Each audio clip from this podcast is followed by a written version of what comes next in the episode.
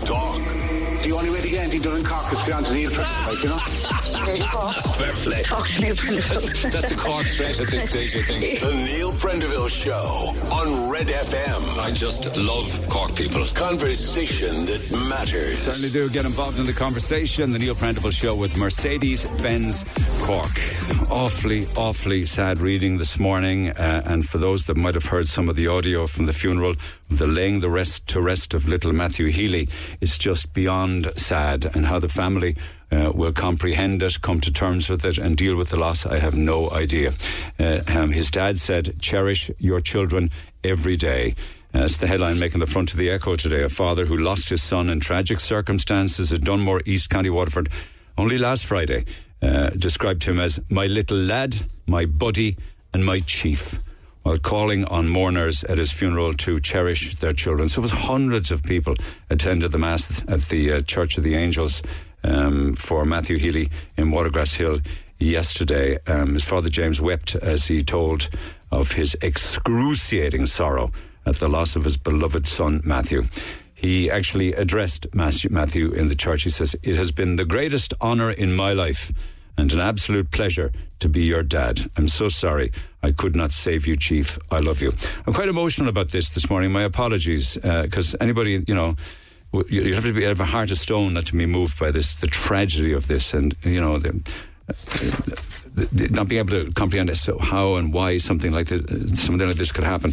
Um, the son this morning, Carrie, "Sorry I couldn't save you. You were my buddy and my chief." The inside pages of the papers say, um, we know there are other aspects to the story, for sure they are. There are. Tuesday night, uh, Matthew's mother, Ruth Purcell Healy, uh, appeared before a special sitting of Waterford District Court charged with his murder. We'll have to allow Garda investigations and, and court issues to, to take their course there. But Matthew's father weeping yesterday as he told mourner, mourners of his utter sorrow uh, at the loss of his beloved son. They really were like two peas in a pod. Uh, dad and son uh, were utterly heartbroken, but privileged to have known and loved such a wonderful little lad. He said he had a promising future. He was so bright and far beyond his six years. Many thought he was much older than he actually was, uh, particularly when he was so tall. He was a, a stunning lad, beautiful blonde hair, um, big blue eyes, big beaming smile. He'd own a room. I think somebody said over the last few days, you mightn't have known Matthew when he walked into a room, but you can be damn sure you knew him when he walked out again. Awfully sad. More, more on that uh, a little later on. Um, there is another, there's a Garda investigation actually continuing into that. This is the Michael Foley death in Macroom, lads. Um, they have now arrested two people in Cork City in connection with their inquiries regarding that. We, we know that Michael Foley, the age of sixty-one, found dead in his home Macroom uh, on Tuesday, February sixth. So that's an update on that story making this morning's Echo. And there's another case which I'll take a look at with uh, Olivia Kelleher, the journalist, in, in a few minutes' time.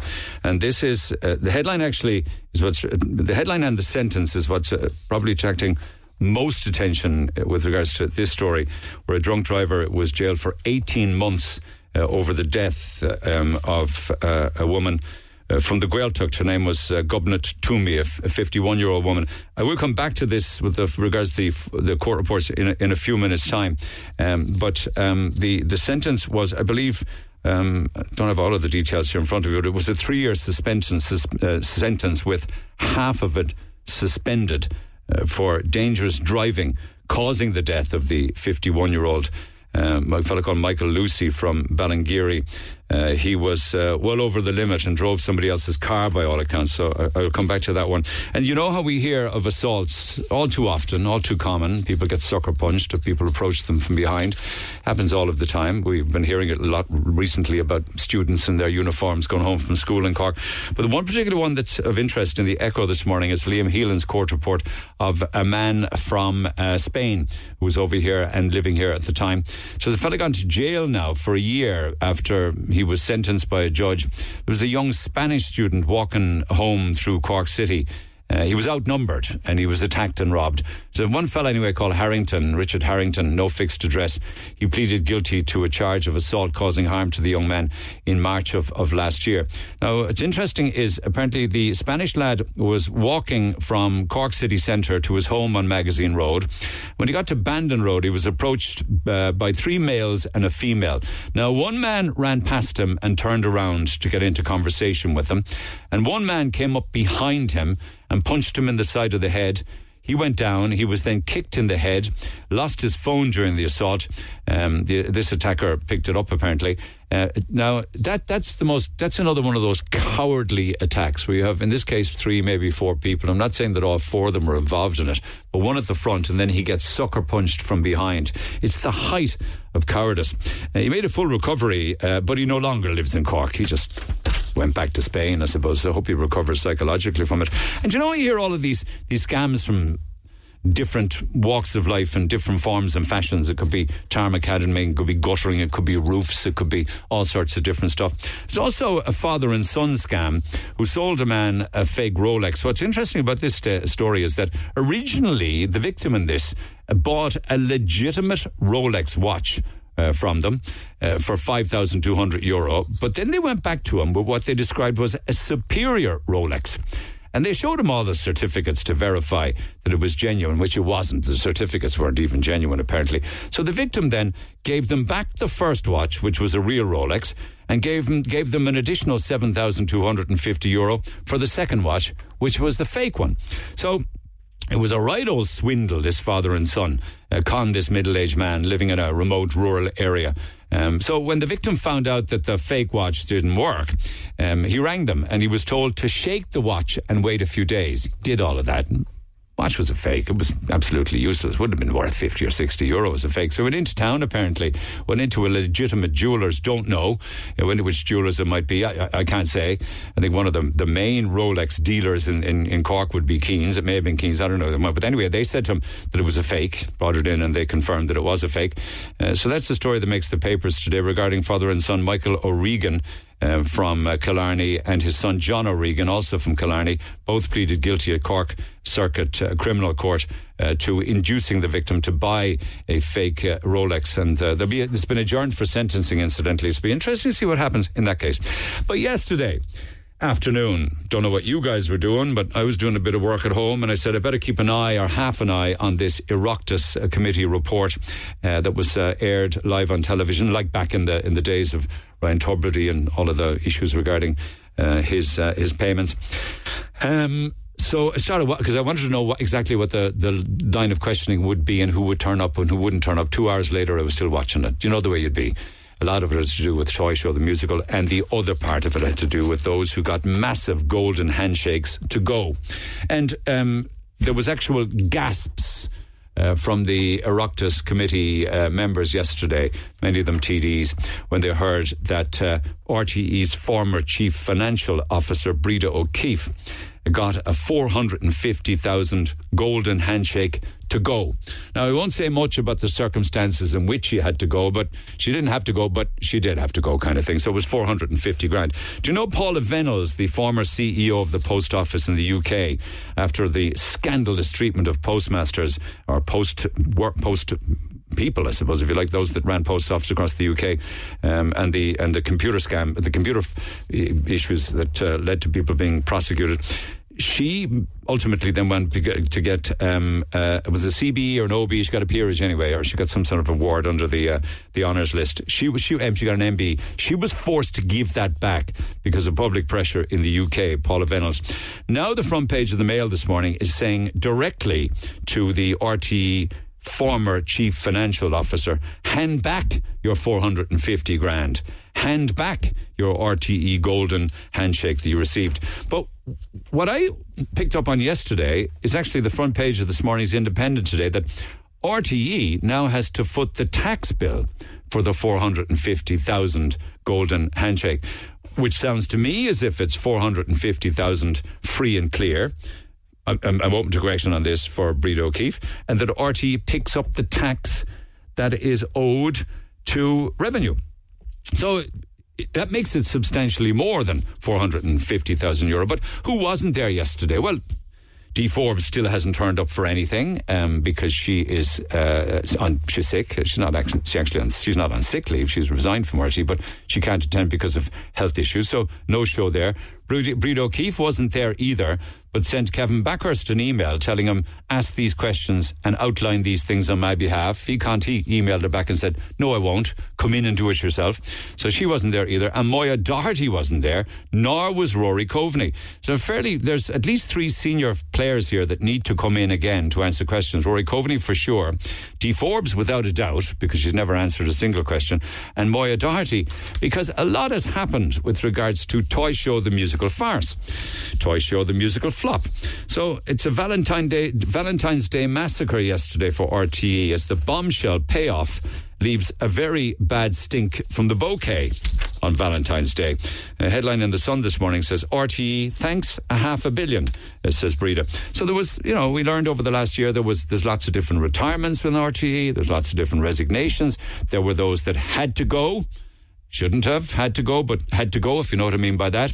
And then many who just refused to answer questions. Some might suggest that really and truly that all of the top levels within R T É should have gone, and it should have gone well before now, and the whole lot should have been replaced um, when Kevin Bakhurst came in and took over and tried to sort out the mess. So more on that throughout the course of the morning. If you watched it, your thoughts are welcome. Text oh eight six eight, one oh four, one oh six. Again then, with regards to how we rear our children, um, regular family mealtime is one of the best ways to rear your children and set them off well in life, um, and certainly to boost their brain power. Not just that, not just eating as a family, but playing as a family and having very strict bedtime rules with regards to the time your child goes to bed. It's it's it's like old-fashioned parenting, really, that sometimes, unfortunately, we need to be reminded of. And that's a story that makes uh, the Mail today. And in the English Times, there is, and we've heard this before about Pontins, the holiday camp company. They now have been officially found to have continued to racially discriminate against Irish travellers. Um, and they have discriminated against Irish travellers, and officials are now saying that that behaviour has actually continued, while in the past they've been criticised and told to stop their discrimination against gypsies and travellers. And it's a story in the Times today because Pontins have a list of names, apparently.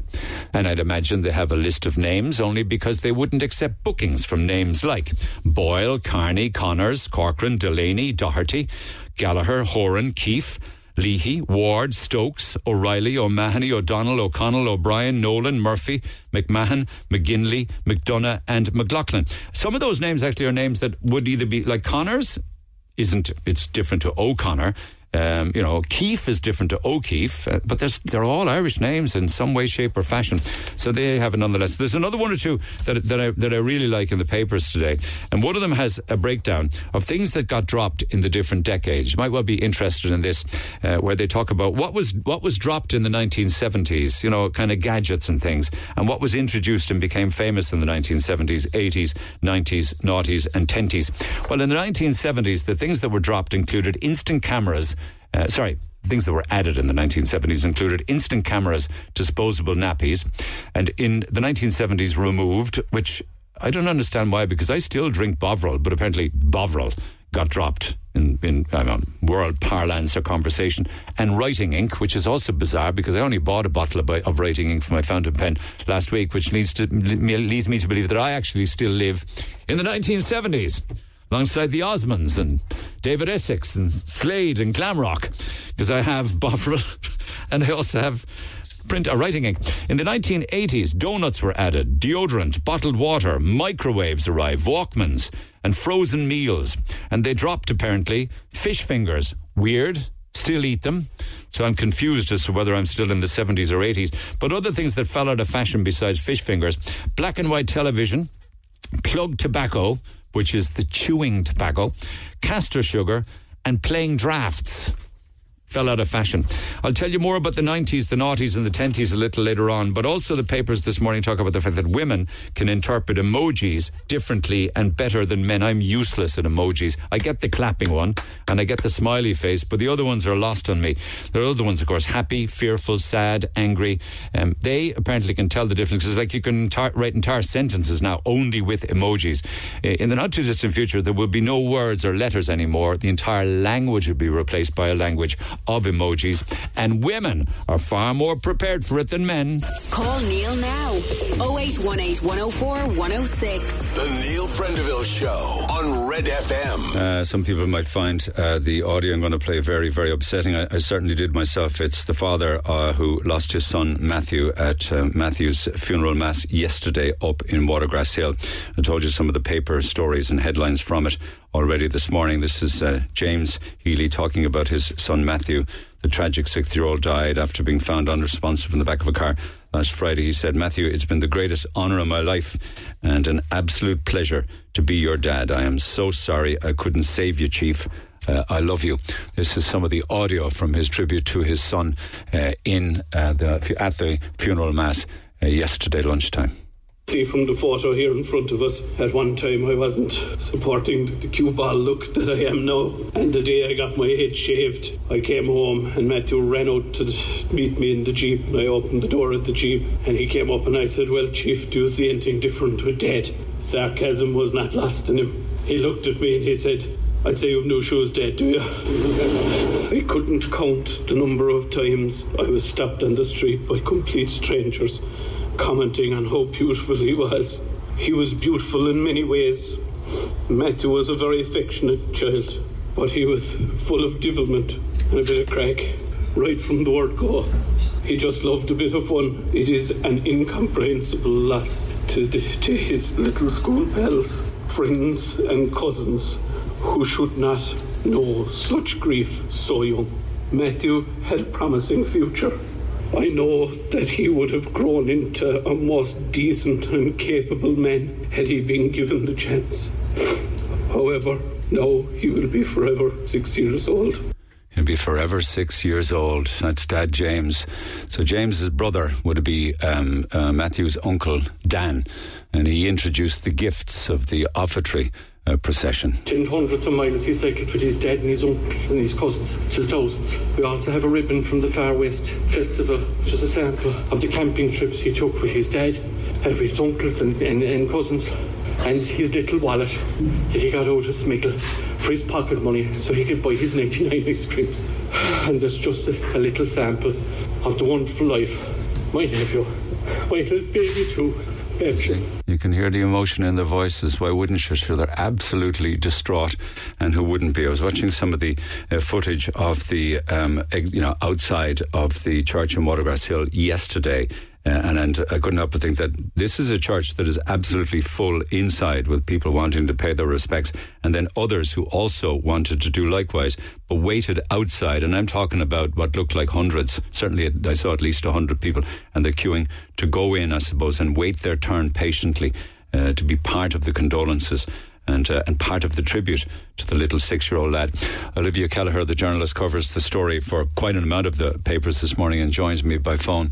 Hard, it's hard to comprehend a tragedy of this of this level, and, and uh, it's, it's, it even makes it so much worse when you hear uh, Matthew's dad talking so beautifully about his son and saying, "I'm sorry I couldn't save you, Chief." Olivia? Absolutely. Absolutely, uh, clearly a very much loved child, and that was very obvious. And I suppose great credit to James Healy and to Dan, um, the uncle of Matthew, that they did manage to say um, quite a bit about Matthew. And um, I suppose they, they painted a very vivid picture of a beautiful, happy, smiling child. Um, as you mentioned there, his uncle Dan uh, went through the various mementos of, of Matthew's life. And he recalled that Matthew had a great love of baking, Neil. And um, I suppose any parent can identify with this when a child makes what Dan called some queer concoctions. And he said, you know, he'd come out with the luminous pumpkin orange cake or a radioactive green cake. And um, there was no hesitation on Matthew's part. Um, everything had to be sampled. Um, you couldn't say it was bad. And he said, but they all survived to tell the tale. Um, and I think I as well, some of the offertory gifts, Neil, um, jellies, Um, Dan had said that, uh, like any child, uh, Matthew had a sweet tooth, and they had a, a sweet cupboard in the kitchen, and uh, Matthew would be there with his cousin getting stuff out of the sweet cupboard and going into the back room of the kitchen eating it. Or if he wasn't doing that, he was trying to get a ninety-nine out of his dad. Um, and as you mentioned as well, um, James Healy play, paid an extraordinary tribute uh, to his son. Um, he recalled uh, playing Donkey Kong with him. Um, he, Matthew loved, like any child at six, he loved things like his uh, Nintendo Switch. Um, James said it had been the greatest honour of his life and an absolute pleasure to be the, the father of, of Matthew. And as you said, I'm so sorry I could not save you, Chief. I love you. He called him my little lad, my buddy and my chief. And he said that, um, and I think anybody who looked at the picture of Matthew over the last few days would see this as well. He said that he'd striking blue eyes, blonde, he- curly hair, mm. a gorgeous smile and a most affectionate laugh. Mm. Yeah, um, there were two peas in a pod. Actually, they they seemed to he, yeah. they, they they cycled, they swam, they they explored the mountains together. Um, and James will never have an opportunity to see Matthew grow up uh, into his teens and into a young man, as many of us do. And I speak personally from this, from somebody who's had the pleasure of you know um, you know having children and watching them grow and blossom and mature. It's it's it's utterly incomprehensible, yes, isn't it? It, yeah. it really is. And they, they, they seem to pack so much in, though. They seem to do, you know, camping. Um, it, it made me actually think about, you know, when the kids are very small and you're rushing around, you're trying to pay bills, and then you blink and, and they're twenty, and, and you kind of say to yourself, like, he had so many, there were so many lovely memories um, that, that, that he yeah. was able to tell everybody about. Yeah. And I think the people of Watergrass Hill were, were amazing. Um, they really came together and came out in their hundreds, and just to see to see any father going into a church um, carrying the coffin, a small little white coffin of his son, it's it's beyond words. And, and just finally on this, and yet he still found the time, James, in spite of his grief, where you'd have just complete brain fog at a time like this. He, he thanked the guards and the paramedics and all the mercy. He, paramedics, isn't that right? Yeah, yeah, yeah. He did, he did. And I suppose, you know, you'd have to have a thought for for the paramedics who came on the scene, and anyone who, you know, fought to save uh, the little boy. Guards, paramedics, really is a terrible job, and um, that there's great credit due to them as well for, for what they've, you know, had to go through over the last few days. He said, I appreciate everything you did to try, to try and save my poor That's little it. man's life. It's yeah. very it's very emotional, even even just reading reading those words. And may Matthew rest in peace. Um, and his yeah. dad should be so proud of uh, rearing such a, a beautiful little boy. Um, there was a. Can I just ask you before I go? There, there was another loss of life. Um, there was. It, it, it, it actually didn't happen yesterday, but it certainly resulted in a, in a court appearance yesterday for a man called Michael Lucy. Uh, it was the death of um, Gobnait Twomey. Um, I think there were. Can, can you maybe talk talk us through about this this this story, because there were. Did this started because there were two different funerals going on at the same there time? There were I think. two yeah. different funerals, Neil. It was the thirteenth of December, twenty twenty-two, and Gobnait Twomey, um, a fifty-one-year-old woman, sorry, she was living in Dublin. She had trained as a physiotherapist, um, graduated that September, and got a job offer the day after she died. It came in through email. She came down to Cork for the funeral of her uncle who to died suddenly. Ballingeary, yeah. to Ballingeary, and uh, Michael Lucy was in had attended the funeral of his father that day. It was one funeral after the other, and um, Gobnait and her mother and sister brought their brought her father home because he'd cancer. They took care of him that day. They attended another funeral. Michael Lucy went to a reception after his father's funeral. That night, about ten past one in the morning, um, Michael Lucy, who is a man without any previous convictions, a farmer in the area, um, he came out of a, a local bar, and he thought that a man with him was quite drunk, and he, on impulse, decided to drive the car. But um, it, it turns out that Michael Lucy was three times over the limit himself. And he got into the car, went down Main Street in Ballingeary, and crashed into, um, striking five pedestrians who were on the road. So it was Gobnait Twomey, her mother and her sister. So there were harrowing scenes then because um, Eilish, Eilish Twomey, sorry, Eilish Twomey um, knelt over the body of her daughter Gobnait as she died on the road. Um, Gobnait's sister Kate had to be taken by ambulance to Cork University Hospital. She had a brother in Cork. They didn't know, he didn't know going, was the sister Kate, what what was she going to be alive? What was, they didn't know the extent of her injuries. Mm. Um, because Ballingeary, you know, it's a relatively small place, a lot of the family members were on the scene very quickly, and her brother Sean Twomey um, delivered a, an extraordinary victim impact statement where he said that the scene was total chaos, that he knew that Gob was dead. Um, she was affectionately known as Gob. She was the life and soul of the family. Um, he said that uh, his mother was hysterical, having seen her daughter being rolled over, and there were two others also lying on the road. And he said basically they stayed with Gob until they could put her into the coffin. Um, and he said that the trauma that they experienced and what they witnessed on the road w- would stay f- with them forever. So um, her fiance, or sorry, her partner Jay also gave a victim impact statement, and he said that uh, he was a Frenchman. He said that Gobnait made life in Ireland, that he was completely lost without her, that some of her, like she had, like there was food in the cupboard that she'd make.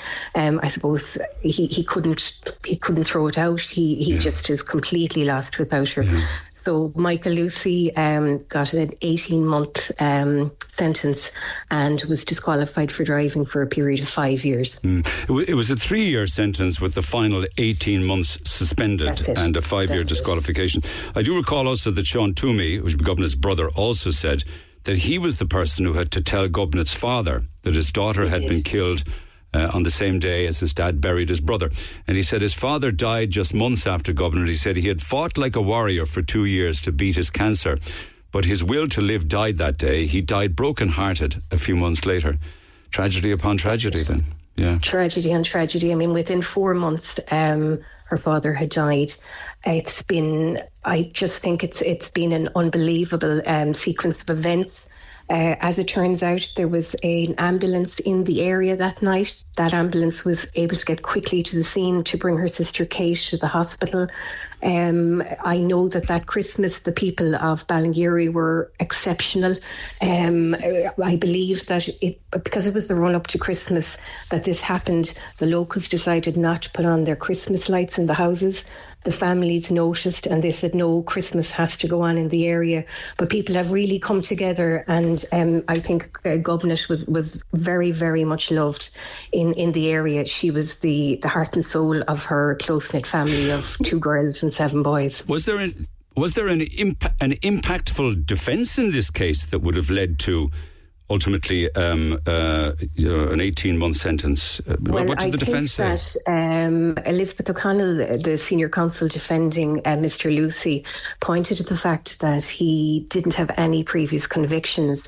Um, she said that there are other prisons other than those made of stone, and she said that um, he'd have to live with what had happened um, for the rest of his life. Um, he expressed remorse, which Judge uh, Colin Daly accepted uh, was genuine. Um, and he, however, Judge Daly said he did make a conscious decision to drive when he couldn't have failed to realise that his ability to drive was significantly impaired. Like he was three times over the limit for, for alcohol. Okay, um, okay. We, we we can't talk to we can't talk as to the reaction to the sentence because we, we don't know what the reaction from people will be to the sentence. But yeah. it, it it very much makes the headline in the papers, as in drunk driver jailed for eighteen months over death. Uh, so obviously, some people would clearly be alarmed at the shortness uh, of the sentence.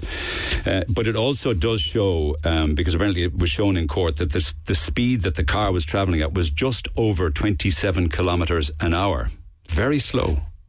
very slow. Uh, he was under the speed limit, but I, I'm not sure if there's quite an average. It seems to have been, I mean, it might have been a little higher at different times, mm. but around an average of that. But it does seem to have been a very slow. But there was a victim impact statement from a man called pa- uh, Padraig Horgan, who was injured in the incident, and he said all he remembers was flying into the air and hitting the cro- in hitting the ground. Um, the pain was so bad that he thought his left foot had been severed off. He looked down, and thank God, he said, he realised he was still in one piece. And he said he'll never forget seeing Eilish Twomey kneeling over her daughter's side and watching her slip away. And he lives with um, back injuries, and he said he's uh, he's gets so upset at times because he has a two-year-old son, and sometimes when the pain is very bad, he can't lift him up. So, I mean, there, there has been, this has impacted on on. on other people, of course. And of course the loss of, of, of poor Gobnait. Yeah. Thank, thank you so much, Olivia. Appreciate you taking the call this no morning. Problem. Journalist thank Olivia you. Kelleher from uh, court yesterday um, on the death of uh, Gobnait Twomey uh, and the trial of uh, Michael Lucy, and our thoughts, of course, are with Gobnait's family. Text oh eight six eight, one oh four, one oh six. Calls on the way. Call Neil now. oh eight one eight, one oh four, one oh six. The Neil Prendeville Show on Red F M. I didn't actually expect yesterday's Oireachtas committee um, to be as powerful or as impactful as it was. They call it a Valentine's Day massacre for R T É yesterday, so much so the front of the Mail is asking Brida O'Keefe, the former ex-chief financial officer, to give back the four hundred fifty grand golden handshake that she gave from R T É. And you got to never forget, actually, front and centre to this is taxpayers' money, time after time after time. Uh, and there were many, many questions. Uh, of course, I thought it would only be about Toy Show, the musical flop, but it became a lot more than that, and it became also a story of those that went and why they went, and uh, data protection and G D P R, and not being able to give amounts of money. Uh, we certainly found out about the amount of money that Brida O'Keefe got, but then there are unanswered questions then around, say, Rory Coveney, and there are unanswered questions around the Chief Financial Officer, Richard Collins, uh, as well as all of the issues around uh, Toy Show, the musical, and what have you. And then, of course, it moved on to um, uh, the, the licence fee, and another forty million Uh, that R T É have, have their hand out with, and probably will get it um, from the taxpayer again this year to top up their already failing empire. But amongst them yesterday, of course, was uh, Tommy Gould, Sinn Féin T D for Cork North Central, and he dug away as best he could against Kevin Bakhurst and other few, just to try and get the figures, the amounts of money involved. He didn't have any luck, though. Tommy, good morning. Good morning, Neil. Because R T É, Bakhurst had said, took legal advice and couldn't tell you. The only amounts of money that we know about, clearly, is the four hundred fifty grand that Brida O'Keefe got, right? That's right. And the question I asked Kevin Bakhurst yesterday, Neil, was if he couldn't give me the individuals uh, singly, what I was looking for was the overall figure. How much was paid out to people who resigned or left R T É over these scandals? And I couldn't even get that figure off him. And my point was, this is public money. Like, people people have a right to know this is a public broadcaster with uh, people's, only people's hard-earned money, and we couldn't get answers. And, like, I'm not trying to, to scapegoat anyone here, but at the end of the day, they have a responsibility to the only man and woman on the street, to the only taxpayer or licence fee payer. Like, and one of the points I made to Kevin Bakhurst yesterday, which I've made to the Minister and uh, the Taoiseach and the Taoiseach the day before, thirteen thousand people were dragged through the courts last year yeah. for not paying their T V licence. Mm. And at the same time then, R T É are getting people who squandered millions at four hundred fifty thousand as they go out the door. It's just... It's unbelievable stuff. He he said, words to the effect, Kevin Bakhurst said that when he came in, there had to be changes at the top. But you can't, these are my words not his, you can't sack people. You have to, I suppose you can't fire people anymore, even if they do their job badly. So there has to be kind of exit packages. So he calls these amounts of money exit packages. Is that my right understanding of it? Yeah, but the thing was, Neil, some people actually did leave. So, like what he said yesterday was that, uh, and just my memory being right, Dee Forbes, um, I was it Dee Forbes, some, some of the... Some Dee of Forbes the resigned, yeah, yeah. Yeah, I got no money. No, no. But no. Other people resigned and got nearly half a million. Yeah. So, like... like if Rory Coveney, Rory Coveney resigned, but he most definitely got a payout. Right? Well, that was confirmed to me yesterday by Kevin Bakhurst. But when I asked him how much, he wouldn't tell me. And when I asked him what about the other people who resigned, he wouldn't tell me that. Like, if you resign, you shouldn't be getting hundreds of thousands on the way out the door. And do you see something that I noticed yesterday afternoon that's picked up by The Independent this morning, where they're talking about the tax implications of this? Um, R T E has to foot the tax bill. Does that mean that that's four hundred fifty grand um, net and R T E paid the tax on it? Yes, that's my understanding, that there's, there's actually ten different payouts that Kevin Bakhurst confirmed yesterday that there could be tax liabilities about, and that uh, it was also confirmed that R T E will have to pay that, whatever the revenue, and they've notified the revenue. So not alone how we give them people lump sums, we're going to have to pay the tax on them as well. Do, they don't have to pay any tax on the money they got. Is that right, that R T E pay the tax for them? Well, that's what was confirmed at the hearing. When we were asking questions yesterday, okay. uh, it came out that that's what was going to happen. And that's another scandal, Neil. But that means like, that a four hundred fifty thousand four hundred fifty thousand golden handshake, nearly half a million, is actually probably worth six hundred fifty thousand if you were paying tax on it yourself. Yes, that's correct. Wow. And R T E will have to cover that cost. And, of course, yesterday also became about those that didn't show up. And we know that Dee Forbes continues not to show up because of medical reasons. And Rory Coveney wasn't there yesterday, nor was, was Richard Collins. But um, it would appear, and Moya Doherty seems to be very central to the Toy Show, the musical, doesn't she? In the sense that there seemed to have been a very small group that were controlling all of the shots and were driving on, even though they possibly knew that this was a train wreck waiting to happen. And the thing about it, Neil, like, there's procedures, and like I'm involved in, in community groups and G A groups and, and any organisation, your procedures, how things are happening, right? And what was revealed yesterday was these people went away behind closed doors without talking to the board, without talking to other senior management, and made these decisions and agreed payments and agreed, like, they went away and launched Toy Show, the musical, without even having a script in place. It, it, like what was revealed yesterday was unbelievable mismanagement, uh, behind-the-scenes dealings, and like there were people who were there yesterday and they were making the point that they never knew nothing about this because a few people, Dee Forbes, Rory Coveney, uh, like they were asking them, would you believe only twelve tickets were sold in the month of July yeah. before the show, yeah. and they never told anyone. I don't, I don't know um, how much, say, for instance, Rory Coveney would have got, but he was director of strategy, front and centre behind Toy Show the Musical. If the papers this morning, and there's a headline saying, hand back your four hundred fifty grand to Brida O'Keefe, do you think that she should hand it back? Do you think that Rory Coveney should also hand back whatever he got? Or even Richard Collins, the Chief Financial Officer? What are your thoughts on that? Well, my thoughts, my thoughts are, if they resigned, they should hand back the money. Like, if you resign from something, you might resign because uh, you're going to another job or because you, you you have enough. But they resigned under a scandal. Like, people must remember, there was two point two million euros lost in the late, late Toy Show. two point two million. Like, that's only people's money. And that was lost. And I made a point yesterday at the meeting to Kevin Bakhurst that the thirteen thousand people who hadn't paid their license fee the year before was equivalent to two point one million. And at the same time, those people were being dragged through the courts. People who squandered two point two million were getting big golden parachute payments as they went out the door. Like, Neil, you do that anywhere else, you're not getting that kind of a package. You're not getting any package. So what happen, What happens next with the Oireachtas committee? Um, I did notice yesterday that uh, there's still a call for Dee Forbes to come and talk at some stage, for Moya Doherty to come back in and answer the questions on Toy Show the Musical. Um, is that ever going to happen, that you actually will get to ask Dee Forbes? Because she would be front and centre in all of these stories. Yeah, but I think now we've gotten as much information as we can from the current group and the current board and Kevin Bakhurst.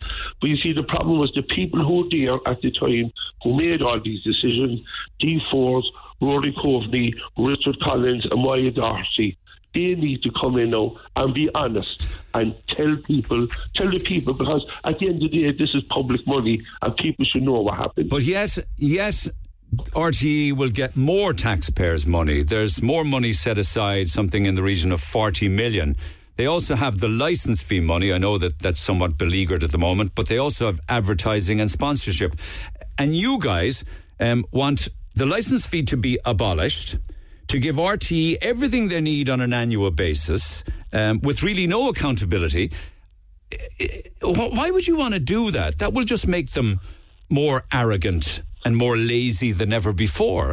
Um, and you're no, giving, I, you know, like I, they, they they need to earn and work for their crust, Tommy.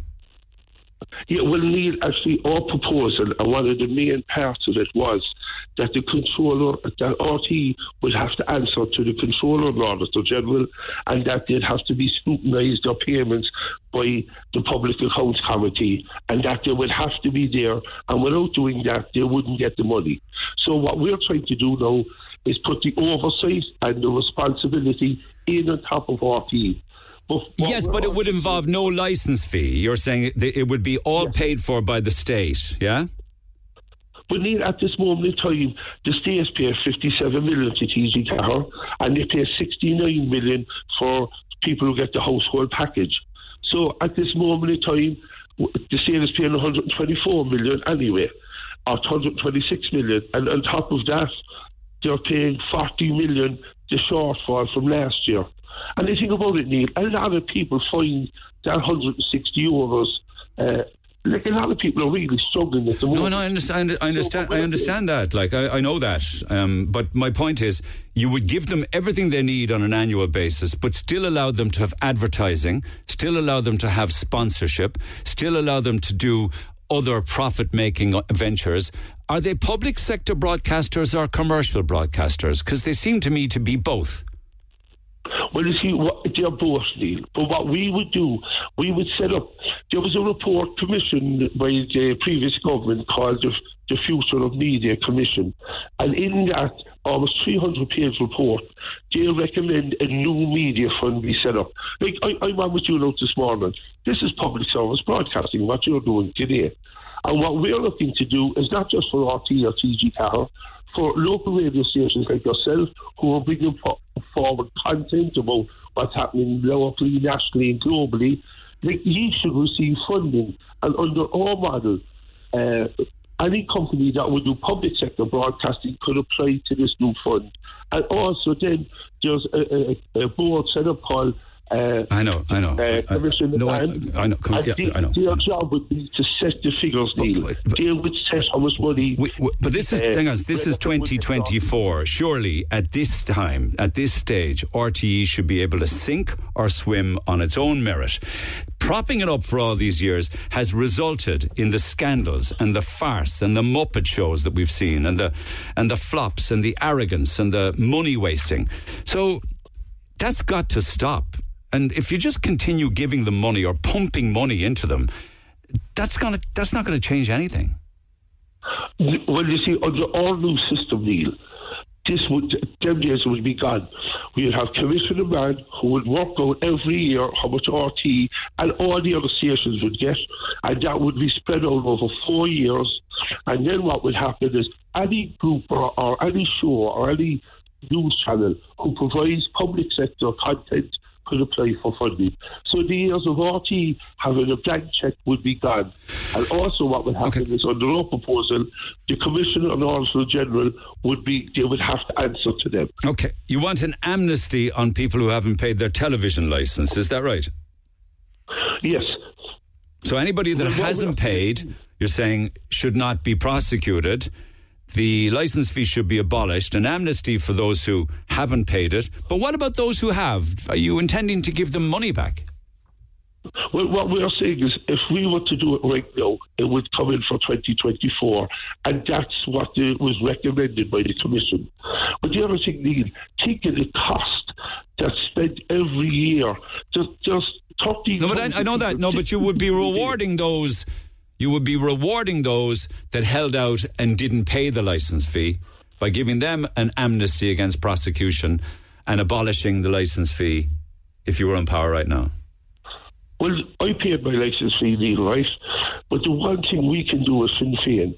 If we do this, no one else will ever have to pay their licence fee. And the other thing, Neil, when they abolished the water charges in two thousand seventeen, they gave an amnesty to everyone. So all we are looking to do is do what we did with the water charges, get rid of the charge, uh, don't bring any more people to court. Like, Neil, you could technically have two hundred fifty, three hundred thousand people brought to court this year. Like, that's that's unbelievable. Is that what people want? All right. Is that what this government wants to do? And the last point I would say is, I believe the Fianna Fáil and the Fine Gael are going to bring in the household shares to replace the T V licence after the local elections. That's why they're not making the decision now. They'll wait until after the election. Let's see what happens. Uh, bring that on. Text oh eight six eight, one oh four, one oh six. Thanks to Tommy Gould. Your thoughts are welcome. Pick up the phone oh eight one eight, one oh four, one oh six. And we're back after ten. The Neil Prendeville Show on Red F M. Conversation that matters. Uh, as Dee Forbes and her cohorts are not held to account, why should Joe Public continue to be held to account by paying the television licence? Do not pay it. This is Father Ted government and it's ridiculous. Only something like this would happen in Ireland. Well, a lot of it is to do with like lack of accountability, all these little subgroups doing their own thing, uh, you know, uh, like working in isolation, two or three different picking, people making really important decisions, others claiming to know nothing about it, nothing to do with me. Uh, it's time now to send in the fraud squad to R T E and at the same time, T G Cahir. I know you won't agree because your pals don't want us speaking the King's English. All right. Okay. Anyway, nothing changes in this country as a semi-state body, R T E, do what they wish with taxpayers' money in regards to the top names, and they walk away with millions and refuse to answer questions. But woe and behold the ordinary person who doesn't pay their licence fee. It is sickening, says Anthony. Keep those texts coming. Text oh eight six eight, one oh four, one oh six. Remember, Toy Show the musical did actually run. It premiered at the Convention Centre and there was an official opening on the tenth of December. It was all over by the thirty-first. And then months later, of course, Uh, we found out that we were almost two and a half million in the hole for something that couldn't sell tickets, but yet people drove on. There was huge advertising, massive amounts of advertising by R T E, not just on R T E radio and television, but newspapers, social media, all sorts of things. Uh, and I couldn't help but wonder if all of that advertising was just trying Uh, to uh, bring back to life a dead or a lame duck. That was one of the points, actually, that Christa O'Sullivan, the uh, Fianna Fáil T D for South uh, West uh, Cork, was making yesterday. Uh, that and a lot more besides. He joins me uh, by phone, just just a couple of different topics I wanted to ask him about because he was part of the Oireachtas Committee yesterday. Uh, Christopher, good morning. Hey Neil, how are you getting on? Uh, so that was one aspect yesterday, um, as you as you um, as you went back and forth with uh, Kevin Bakhurst. But the update this morning now, even in the Dáil, is for Brida O'Keefe to hand back the four hundred and fifty thousand golden handshake. Are, are you amongst those who think she should pay that back? Yeah, I'm just hearing that from uh, Minister Catherine Martin as well. Has has uh, also suggested that uh, it's not a legal requirement for her to pay it back, but it's. It's an extraordinary amount, Neil. It's an extraordinary amount, and, and you know, my understanding um, of um, when someone resigns that they essentially get the paid leave or they, they get what's what, what's owed to them, but uh, an extraordinary figure like four hundred fifty thousand, which I think I was there yesterday when uh, Kevin Bakhurst surprisingly revealed that figure. Uh, initially, he he was reluctant. He he, he was kind of um, cloaking it in in. Um, he couldn't reveal it for legal reasons, and then literally thirty seconds later he he, he uh, shared that amount with us, and there was a, a an audible gasp within the committee room when he, he mentioned the figure four hundred fifty thousand. So it's quite a lot. Look, I, I think there is a moral obligation on Brida O'Keefe to hand back a, at least you know a, a good chunk of that money um, for an organisation that's supposed to be uh, cash-strapped, for an organisation that's had to you know get bailed out by the government to the tune of fifty-five million over the last twelve months, uh, I think um, it all helps. Uh, and, and certainly, I mean, I don't think anybody who was listening last night, or yesterday, I should say, could justify that type of a, of a um, payout. And, and furthermore, you know, what um, Kevin Bakhurst wasn't, to, wasn't willing to reveal to me yesterday is that we We're pretty sure that there was exit packages also arranged for Richard Collins, who was the former C F O as well, and Rory Coveney. Okay. So why didn't he reveal those if he did reveal um, the, the payout to uh, Brida O'Keefe? I think, if I remember correctly, his um, excuse was that the figure um, that was disclosed to Brida O'Keefe, that there was a, a, a figure of four hundred thousand kind of in the public domain already. Um, obviously, there were some arrangements when they agreed the exit packages with Mister Coveney and Mister Collins that they wouldn't be and disclosed. But why wouldn't like they be disclosed? Else, it's public money. Exactly. And and my, my the point I was trying to make to Kevin Bakhurst yesterday was that this, look, I don't know about you, Neil, but I'm sure your listeners are absolutely fed up of this saga. You know, it's drawn out, it's protracted.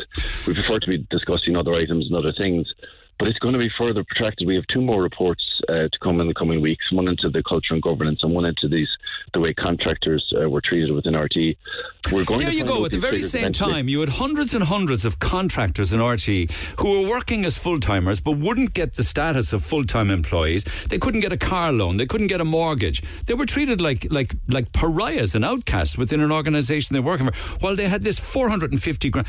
Is that even illegal pay, to pay somebody's tax on it? it? Like, is that even legal? I think in, in, there, there was a, a barrage of questions towards the, the director of H R yesterday, McCusack, in terms of the legalities uh, of this. I think there are some uh, issues with revenue, but uh, I, I imagine that this will all emerge in the upcoming report, which delves directly into how these contractors were.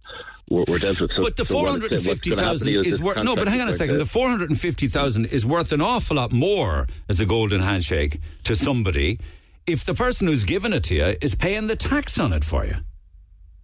Exactly, yeah. I mean, the the, the, the, the discrepancy between how contract workers were treated uh, and how those within the organisations who were able to uh, ben- who were able to benefit from the benefits, who were able to, um, you know, they, they had secure jobs, they were able to to take out loans, they were able to, you know, there there was cars in certain instances. I think the the, the, the discrepancy and the difference between how they were treated compared to how contractors were treated is, is going to be the next, I suppose, chapter in this saga, and it's going to. I think there's going to be further revelations. But can you? And that's why we were trying to. We were trying to get this information from Emer Cusick and, and Kevin Bakhurst yesterday, because it, it it is like pulling teeth. It's like um, it is drawn out, protracted process, and there's going to be further sessions with uh, the board of R T É, with the executive board of R T É, with the executive team, where all of this is going to have to be discussed.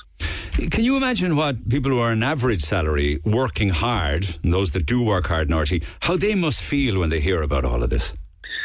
Yeah, I, I don't have to imagine, because we're talking to them, Neil. Um, we, we, you know, we meet them around the hallways of, of Leinster House on a regular basis. Um, we, we meet them when we go to studio uh, in R T É, so we are talking to them. We know what they're saying. There's frustration. Um, the uh, text messages were flying uh, yesterday as soon as Mister Bakhurst revealed that figure of four hundred fifty thousand. Um, you know, the heart sunk. Um, and, and the fact that the, the, the morale is at an all-time low. I mean, I think there is an element of hope in Kevin Bakhurst in terms of this new direction and this uh, uh, new corporate governance that he's trying to introduce into the organisation. There's a hope that this will work, but at the same time, I, I question how possible that is when you have, you know, key figures who were on the executive board at the time of things like the payments to Mister Tubridy, things like Toy Show the musical, things like the the, the barter account in, in Adrian Lynch, who, who who's the former um, deputy director general, and obviously Emer Cusick, who, like, I mean, th- this is the startling thing about it all, Neil, is that in in order for a an exit package to be considered, it has to be seen to be given a saving. Okay, so h- how could Emer Cusick have signed off on a payout of four hundred fifty thousand euro? Okay, and also um, be aware that that position was going to be filled externally. What so did I, she? It, it, yeah, it, so it, there was an added cost because somebody had to be hired. But what did she say? Because her position is kind of rocky, I would think, now because of this. But what did she say to that? Was it that she should have pushed back more, or what? She eventually said she was told what she was instructed to do, which I think, I mean, fair enough. I mean, there are figures who didn't attend yesterday, who clearly their fingerprints are all, all over this. The, the former D G, uh, the former chair of the board, Moya Doherty, uh, Rory Coveney, obviously, who was in charge of Toy Show the musical, and, and, and Richard Collins, the former C F O. And certainly, the, I mean, it, it, it, there are key players who probably take more of the blame than others, but certainly there were also people there at, the, at yesterday, like Emer Cusick, who have to own up and take responsibility for their lack of questioning, um, lack of just basic due diligence, Neil. That, you know, you, when when a figure of four, it was it was the biggest amount she had ever signed off on for a uh, an exit package, four hundred fifty thousand, and she knew then the role was filled externally. You're supposed to get an eighty percent saving. So she said, in hindsight, she should have pushed back more. I think, you know, that that, that doesn't really wash for me. And I think if Kevin Bakhurst really wants to start afresh and start anew, then you don't reappoint the auditors, Deloitte, in, in, in this instance. You, you reappoint new auditors, and also you kind of com- do a complete refreshing job on your uh, transitional executive board, so you can start to rebuild confidence. Okay, so are, are the, were these resignations in the true sense of the word, or is that somewhere you can even go? Um, uh, Kevin Bakhurst made some points yesterday, because I was watching it, along the lines of, you know, uh, like if somebody's going, and say, for instance, it's not of their own wish to go, you have to structure an exit package for them. Is, is that my understanding of it? I, I can listen. I, I understand what you're saying. Obviously, you've you've you've all privilege when you're in the Oireachtas, but okay. I can certainly, okay. um, you can, I, I can certainly make assumptions, and I can certainly kind of read between lines. And I, I think what Mister Bakhurst seemed to me to be saying was that um, these are the kind of packages that you have to offer in order to essentially, um, you know, Move build on. a new team, put it that way. Exactly, yeah. build a new okay. team if you can okay. read between the lines. And do you there, ever you know? expect Dee Forbes to come before the committee, because she was D G and certainly would have had fingerprints on all of this, surely? Uh, I suppose this has gone on for nine months now, Neil, and, and we haven't had the, the, the privilege yet. Uh, so, no, I, I suppose I don't. And, and like, there is... You know, they, we often get asked about the power of compellability, um, which uh, under extreme, extreme circumstances, I think the uh, the Public Accounts Committee, which I'm not on, perhaps has the power of compellability.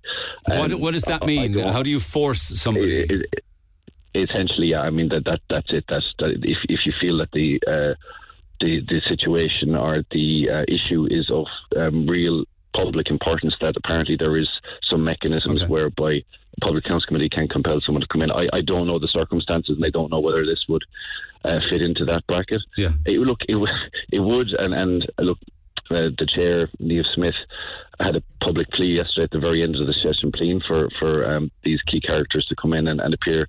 I, I don't know, it would make our job so much easier, because we're trying, we're having to, I suppose, squeeze information out of people who are probably on the periphery of the decision making. It would make things a lot easier if um, if those key characters had come in. Okay. And we could shed light on everything. Okay, so, but R T E still remains fit for purpose, does it? In spite of the licence fee, government bailouts, another forty million this year, advertising, um, commercial sponsorship.